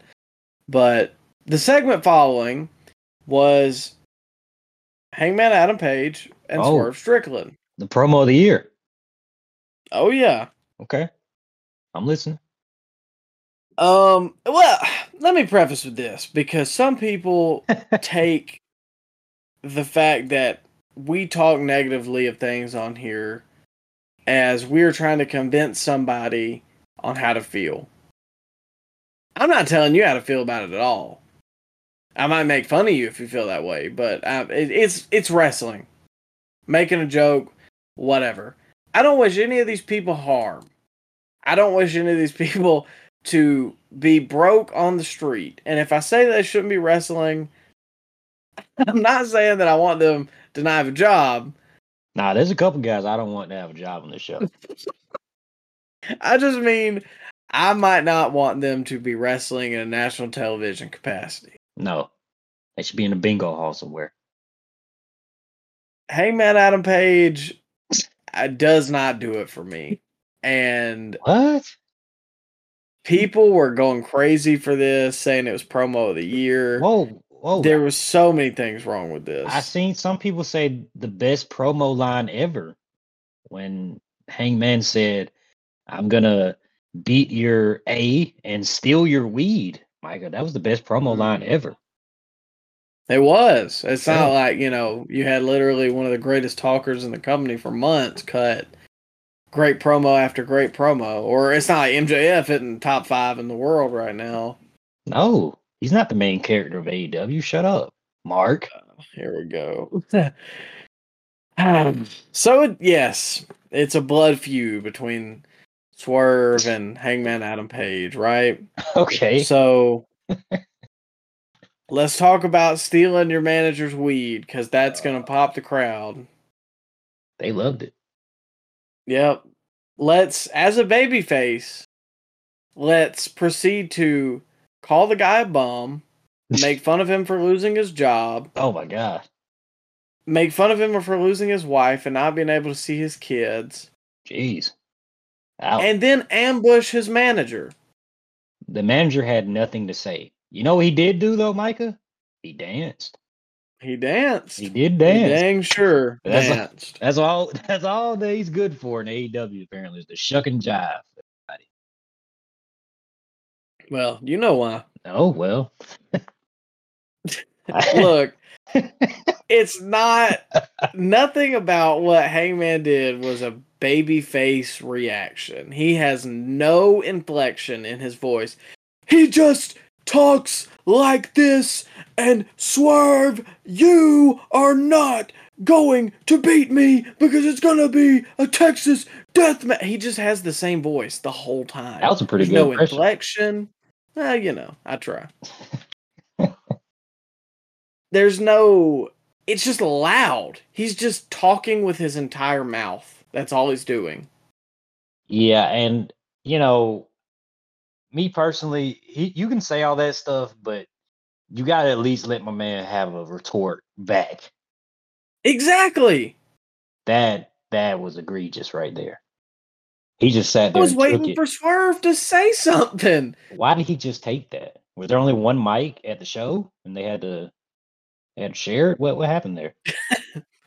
Well, Swerve had it originally, and Hangman just came up and snatched it out of his hand, and Swerve never did. Page dropped the mic and was starting to walk out, and Swerve just sat there. Yeah.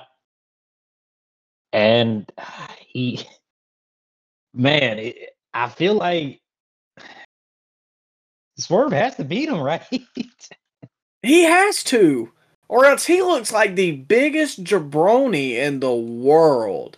we'll get to the predictions later, but I don't think this is going to end at full gear. I think they're going to have a third match. So I, I, I probably, and they're probably gonna have to sacrifice their firstborn son in the next one, since the second match is Texas Death. I was just about to say that. Why are they going? They're going further from a Texas death match. Is that not the blow off to a feud? That's the same thing they did with Moxley. Remember, uh, was it Revolution, and then they had what a steel cage match on Dynamite to end the feud. Well, you remember Jericho, and he was feuding with some some group. I forget, but they had the blood. That's and real specific. Come on, man. I I don't know. He, you know, he has these feuds that are so they're not memorable at all. But they had a uh, blood and guts match as like the first match, and then they just had like a stadium stampede match as the second one and third one with something else. I think that was uh the Blackpool Combat Club. Well, no, because Jericho in the inner circle. Remember, he took a not the inner circle, but the one he had before that, the group he had before the inner circle. Oh shoot, who were they feuding? You remember he got thrown off the stage into the little yeah. the mattress. I don't remember. Was that the Pinnacle? Yeah, yeah, that's it. That was it. Yeah, So I don't you you know the booking doesn't make any sense, but I'm sick of people praising Hangman Adam Page for this promo. It was not good. It was not a babyface promo. And and people were like, "Well, uh Swerve has done things bad to him." Okay, well that's fine, but what he can't get a response? Like he looks like a joke. Well, just standing there.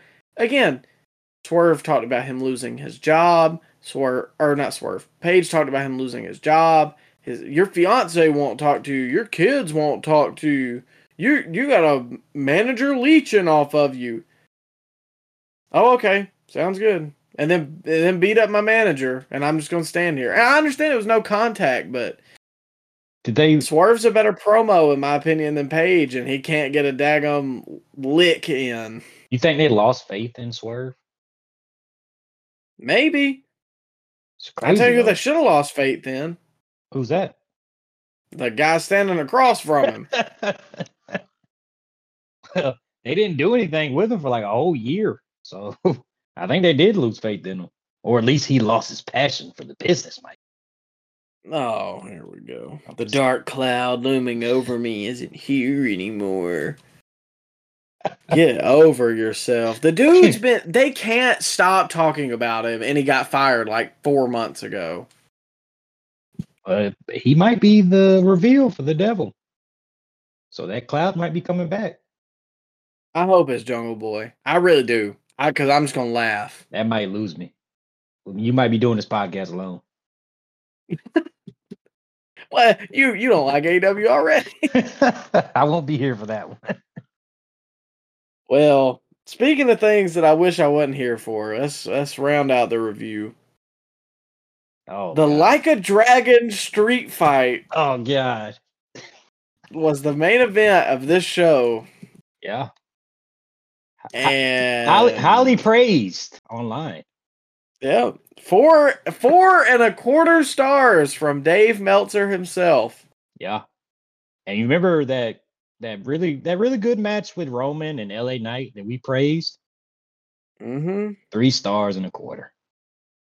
Was it really? I thought you were joking when No. you texted me that earlier. No.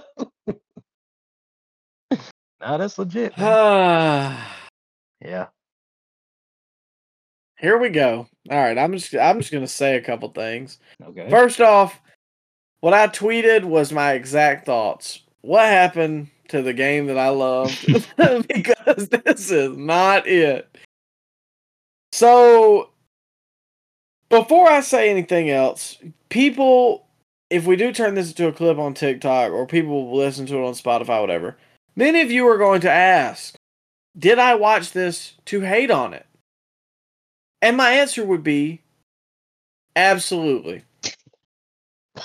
Kenny Omega and Kota Ibushi waste a good minute waiting for their opponents to set up on the outside so that they can catch them so they can do their little flip that they do in every match. Meanwhile, Kota Ibushi literally does not know what move is next. And you can see the look on his face as Kenny Omega is like, uh, uh, uh, we got to do the moonsault. It took him so long to set up for that moonsault too. Like Brian Cage was just We- standing there with his hands in his pocket, waiting on him. And he was in the middle of the ring at first, and Kenny had to like push him over there. And then Kenny walked away, and Kota started to walk back. And Kenny was like, no, no, no, no, no, stay over there. So that happened. Yeah, Um, then somehow more egregious. It just keeps getting worse. Kota Ibushi gets a bicycle. Heard that right, ladies and gentlemen. what? And he pulls a lead pipe. I'm presuming out of his Oh my! anal cavity. Oh. I don't know where it came from. All right. he takes the worst swings of all time with this pipe.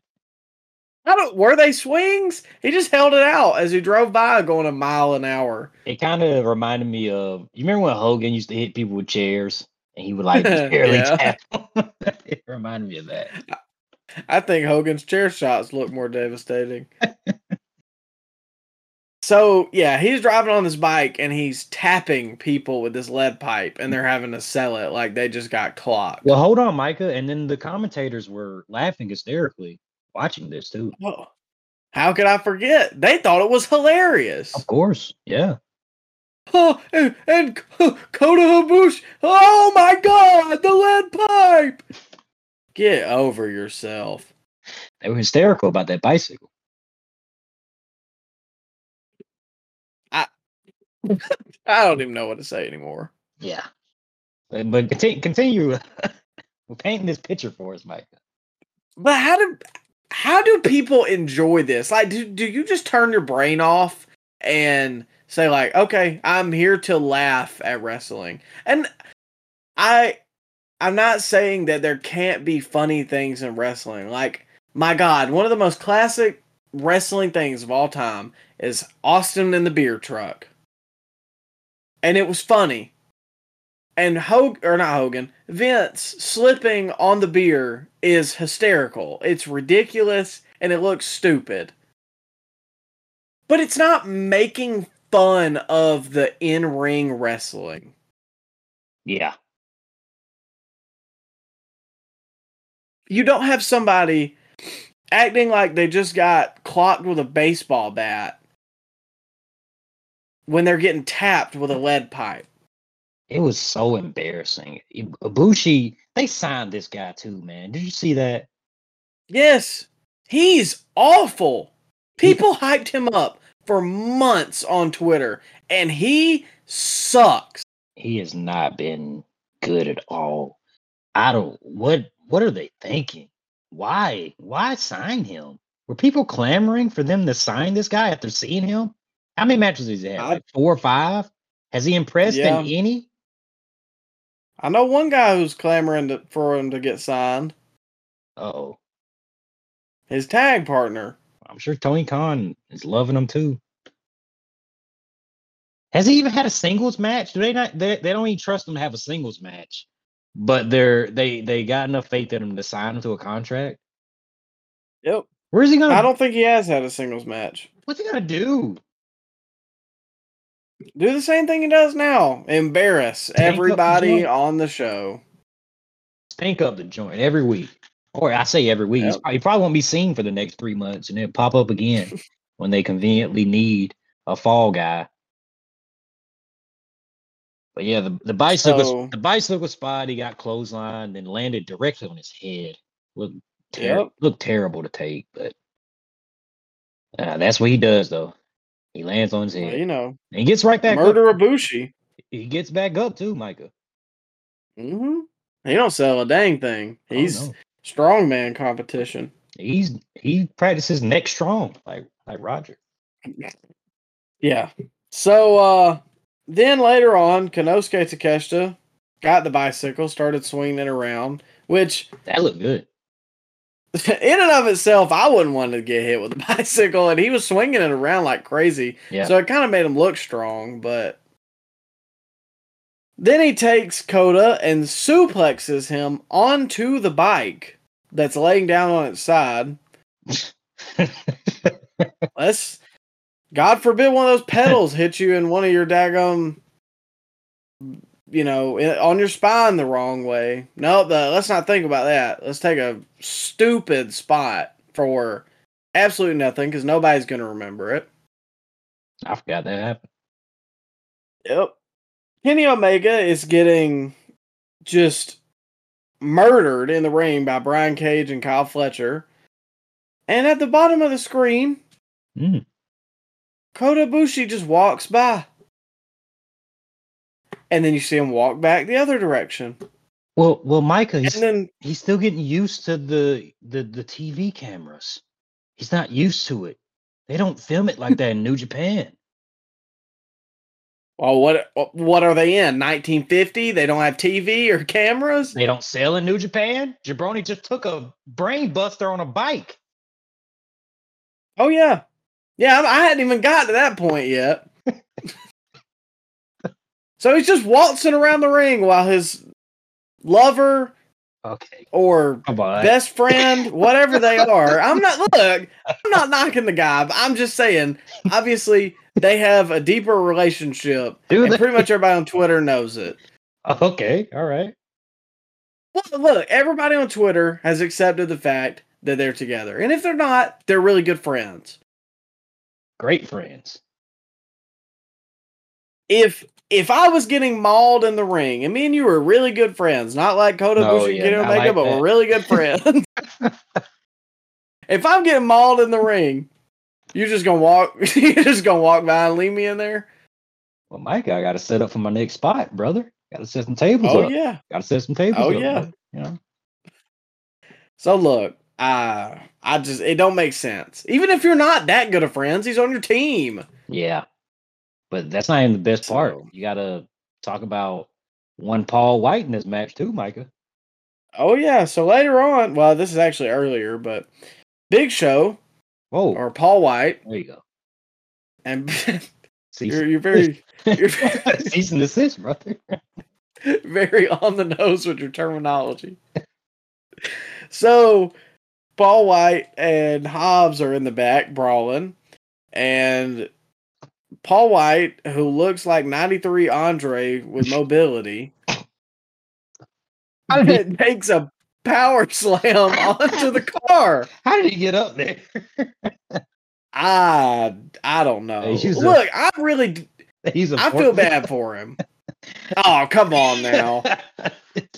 what is it like that time Yokozuna broke his leg? Oh, come on. Okay, I'm sorry, man. What were you saying? That was a low blow. So, anyways, had to collect my th- myself. Yeah. So, Big Show obviously, or Paul White, dad gum go. Okay, so the his mobility is obviously limited. I really do feel bad for him. I, I hate that for him. So why does that mean you need to take a bump like this out of onto a car? out of all the bumps to take as a 50 year old, seven foot plus, 400 pound, multiple surgeries on your hips, multiple surgeries on your knees, giant that the Paul that Paul White is, he takes a terrible looking car bump when they could have just pre-recorded this and like had him land on a crash pad somewhere. Why did he need Yeah. to do that? Why couldn't Hobbs throw him off the stage like that onto a onto a bunch of tables, like a crash pad under a bunch of tables? Yeah. It seemed way unnecessary. Maybe he took that all that criticism to heart last week and he had he had to prove himself.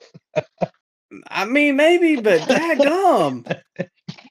well, look, when he when he got scoop slam, Micah, which that does count for the scoop slam tally that we're keeping for the year. We He- are. Oh yeah, of course. We keep the tally of that. He got he was knocked out immediately. He being Paul White when he took the scoop slam. Why was he knocked unconscious? I had more questions for Hobbs because he stood there through the commercial break barking at him. Well, he had to get everything off his chest. Remember he remember he had a problem with Chris Jericho at that show that he went to when he was eight years old. Maybe Paul White was at that show too, and he said something to Grandma. It might he might have been. Yeah. And maybe when it was when they were teaming as Jericho. Oh, that was a travesty to everybody watching that. So, uh, yeah.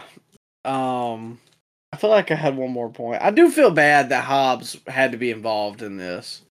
Yeah, and he kind of like a jabroni because he stayed backstage.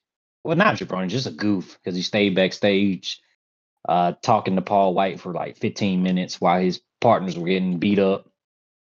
Oh yeah. And then they had the numbers advantage.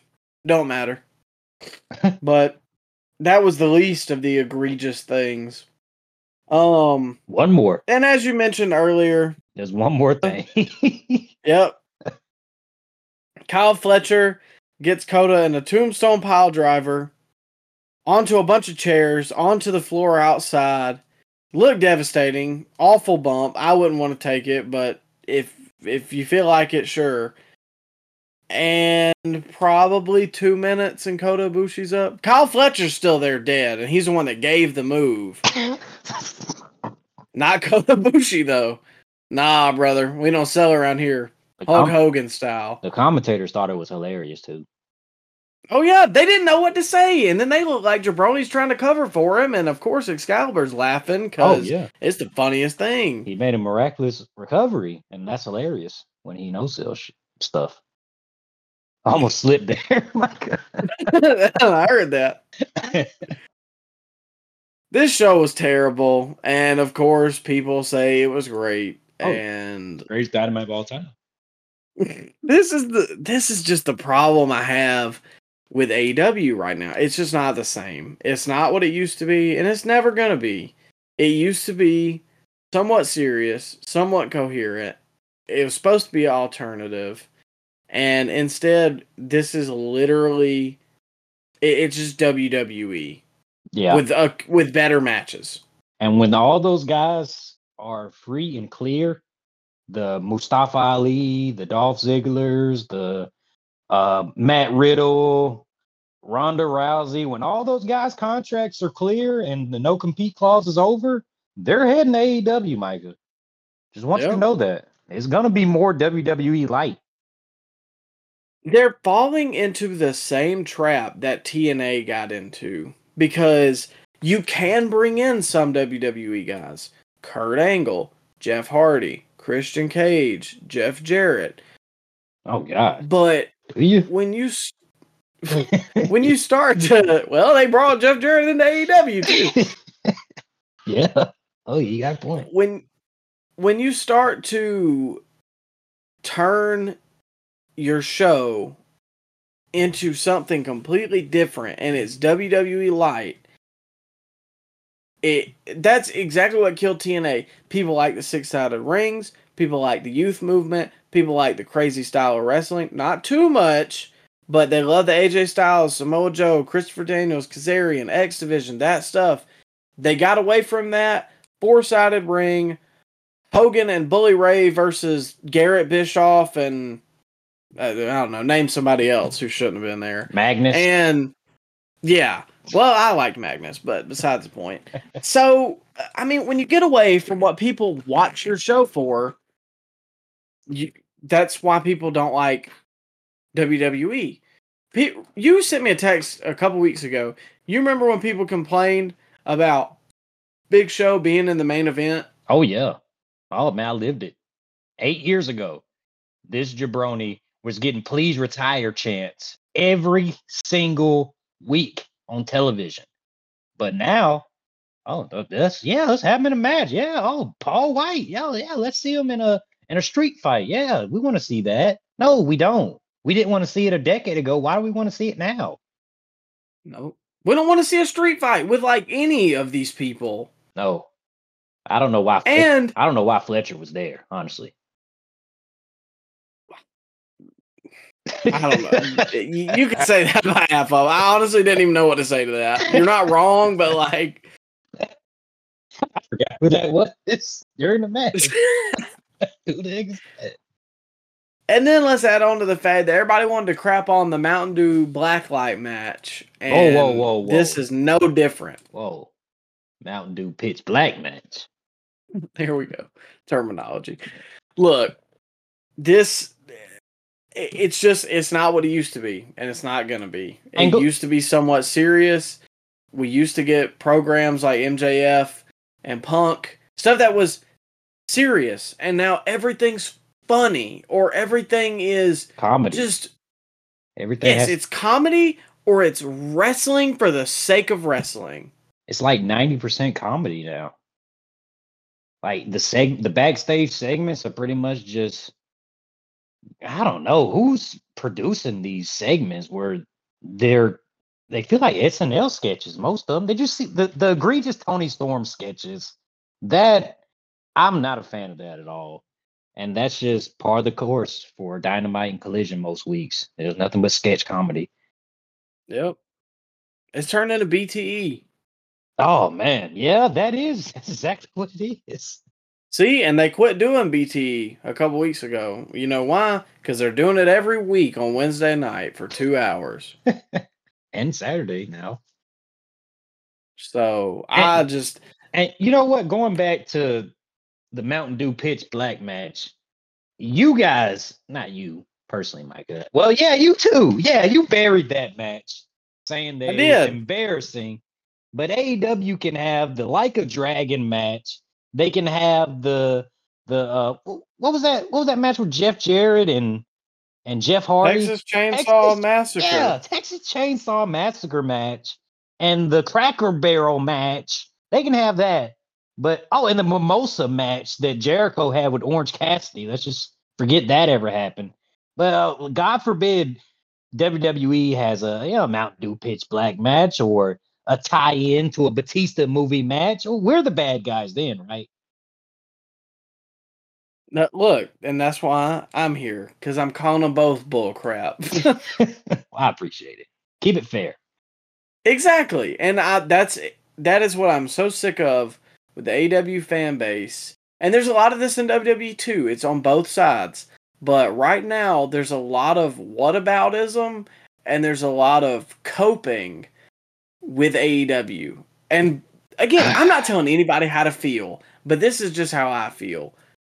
The show is not the same, and it's sad when Bryan Alvarez and Dave Meltzer have to tell people that you can't just keep saying, no, it's okay, you're making a big deal out of it. When you like you can't just keep letting it be water under the bridge. There are problems. It's comedy every week. There's people not showing up to the shows. There's people not watching anymore. and you can say WWE is having, you know, the the creative isn't the greatest right now, but all I know is WWE is selling out buildings every single Monday, every single Friday, and AEW barely putting two thousand people in twenty thousand seats arenas. So I mean, there you have it. Yep. I look, I'm just giving you my thoughts. This this is all this show is. I'm not telling you how to feel. I don't think you're telling people how to feel. We're two friends who get together to do a show because we would talk about it like this on the phone. So if you like it, cool. If you don't, cool. All I'm saying is, I do not enjoy 90% of what's on Dynamite anymore. And I, I I- like AEW got me back in. And now I don't want to watch it. Jeez, they took you out. Yeah, I mean, and now they signed Ronda Rousey, and I'm not trying to Oh. be that way, but Spoiler. I don't. Well, you know, we're not doing a weekly review. yeah. I don't want to watch her. It just it used to be serious. It used to, like the alternative that I wanted was sports based programming, That's what- real issues. that's what they promised. Real wrestlers. That's what they promised at the beginning.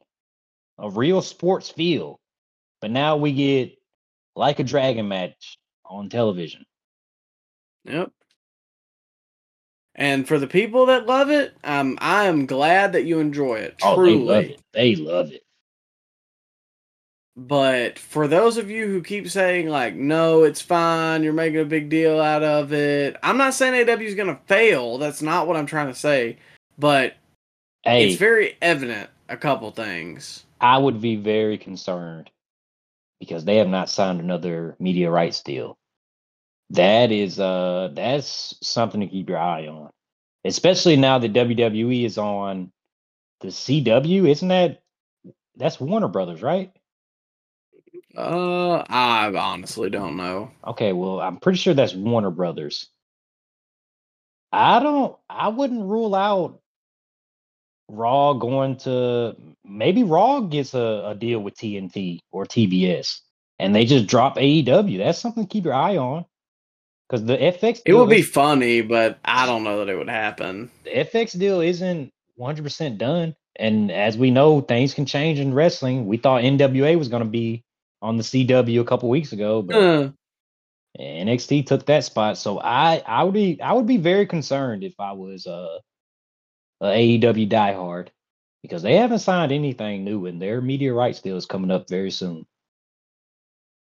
well, let's go ahead and close out the show. We got our predictions, but that was our weekly review. Um, I, I just don't know what to say about Dynamite anymore. It's just it's there's so much comedy on the show, and it's not it's not good comedy either. Like some things are funny, and I don't mind it in wrestling, but God, why is most of their humor like middle school? Not even that. It's Like- like embarrassing. It's like guys that watch The Hangover. They got the idea they can do it, and that's you. That that's pretty much what I equate it to. Com- wannabe comedians writing a wrestling show. Yeah. Well, for the first match listed on Wikipedia, again, I don't know if this is the official order. Hikaru Shida versus Timeless Toni Storm for the AEW Women's World Championship.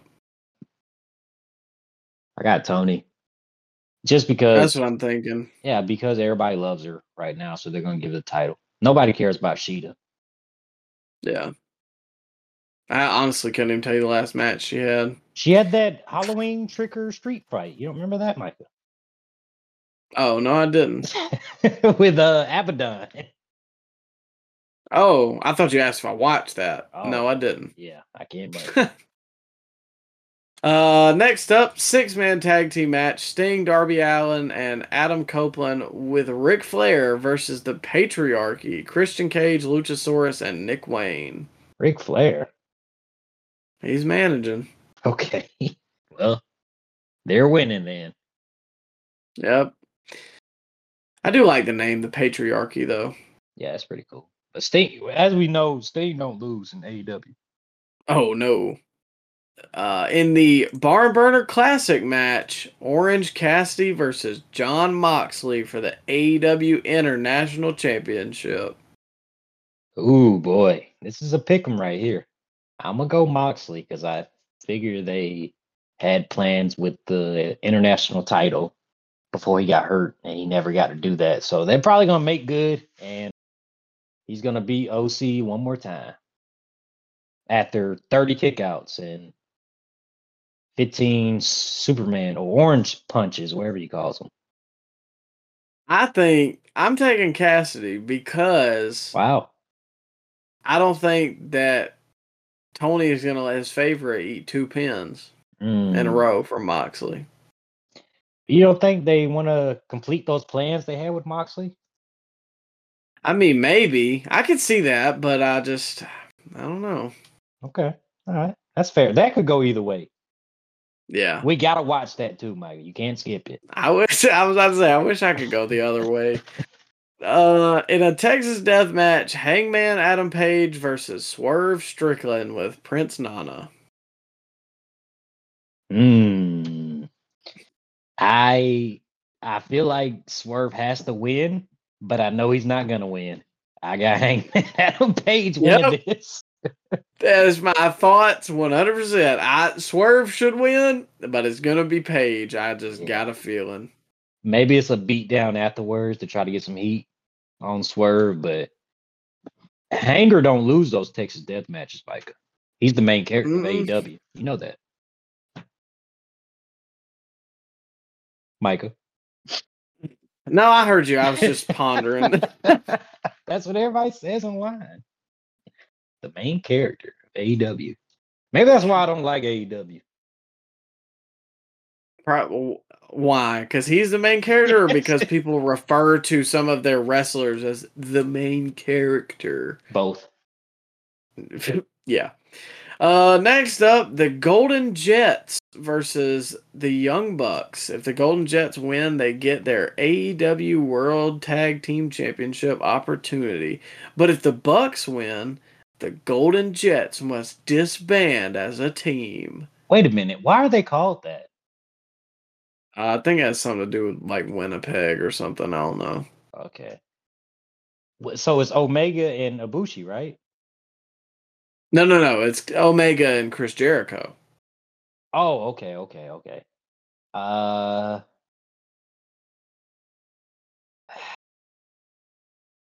I think the Bucks win. I think so too. Yeah. Because uh you know, Omega and Jericho are more valuable as singles acts anyway. Who wants to see them tag? I don't. Kenny is ten times better by himself, in my opinion. By himself Um, in solitude, away from civilization. I don't want to see him. I don't hate him if he's a single, but he needs a manager because he's not good on the mic, in my opinion. And if he's with the Bucks or Hangman or Jericho or Kota, he's just he's so weighed down.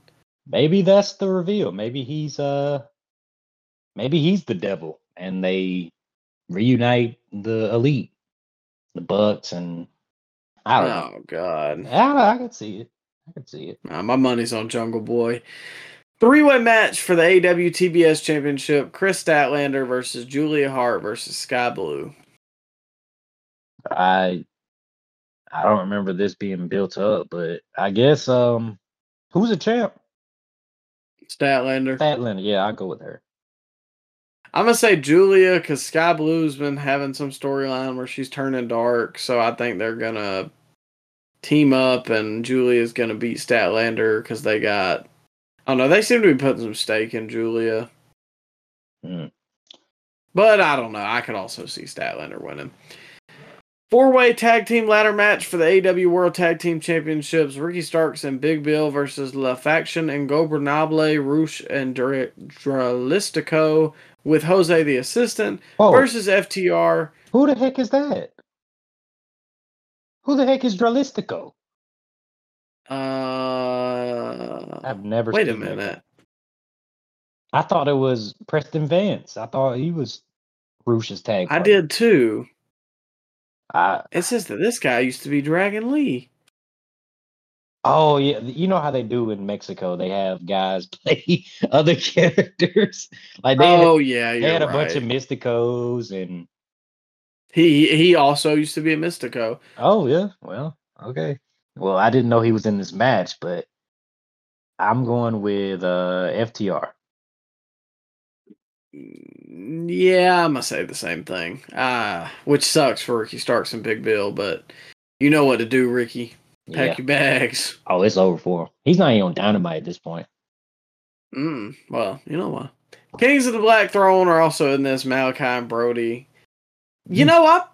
They might have a chance because they haven't lost a tag team match in like 900 days or something like that. They've been like the PWG tag team champions for forever.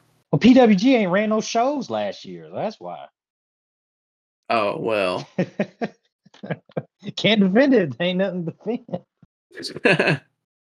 I don't know. I well, they they did the Battle of Los Angeles this year because I remember Jericho being there. That was the last show they ran. The the promoter put out a statement that said that uh he hasn't ran a lot of shows this year because his girlfriend is sick or something. I don't know. Mm. Well, anyways, they've been champ for I don't know seven, eight hundred, nine, whatever days. I don't know. I could see that one going to anybody but La Faction Ingobernable. But you got to take into fact, though, Micah, that the Bucks are still going to be number one contenders. That's true. It's probably going to be FDR, but FTR, we'll. FTR, so they can drop it to the Bucks. Yeah, because they want their win back, Well, of course, brother. of course. And the singles match for the AEW World Championship: MJF versus Jay White. I think he loses the tag titles, MJF. I mean, earlier on in the pre-show, but I think he. Oh yeah, I think he retains because he's teaming title. with Samoa Joe. Is that official? Yeah, it's on this card. I bet they made it official tonight on Collision, but I ain't watched it. Yeah, I can see. Uh, I can see him losing to the Guns, and I feel like he's going to retain the world title to uh, Jay White. And uh, at World's End, we get one more match with these guys, which nobody wants to see. But Tony Khan loves Jay White, and the New Japan diehards love Jay White. So we're not going to be done with this. But MJF wins on Saturday. Yep, he'll lose at World's End because his contract's coming up. Is that a shoot? I think so. I hope so. I think he's. Uh, well, I don't know. He's gonna be he's gonna be in Tampa, Micah. We'll get to the predictions, but Is he gonna be in Tampa? hey, last year we were right with a lot of them, and I, I got a feeling MJF's done. Wow, MJF and Ricky Starks, huh?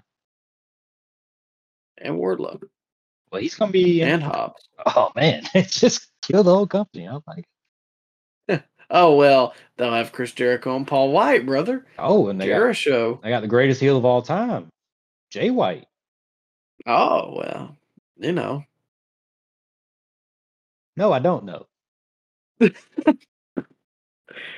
Well, I don't know what else to say. Um, this was definitely a week in wrestling, and I probably just talked negatively for two hours. So I probably sound like a miserable prick to everybody on that, that listens to our show because I nitpick everything. We nitpick because we care.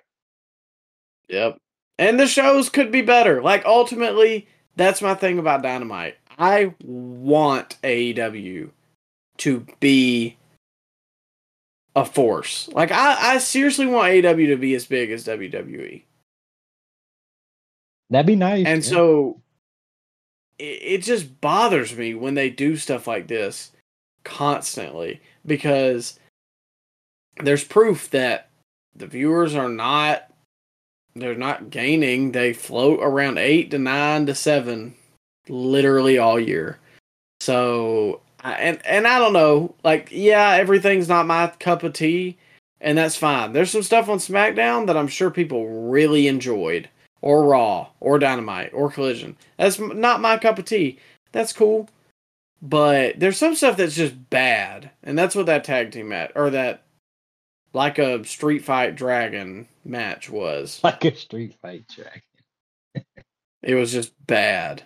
Yeah. So I don't know what else to say. Make sure to tune in. We'll have our full gear review up next week and make sure to also tune in to find out who our first time interview is going to be with. I think it's going to be really good. I'm really excited to uh, bring that to you guys. Make sure to follow us on Instagram and Twitter. Exclusive clips, exclusive news.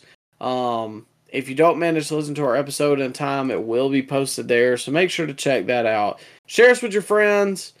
And yeah, that's pretty much all I got. We don't have any sponsors right now. So if you want to sponsor us, let me know.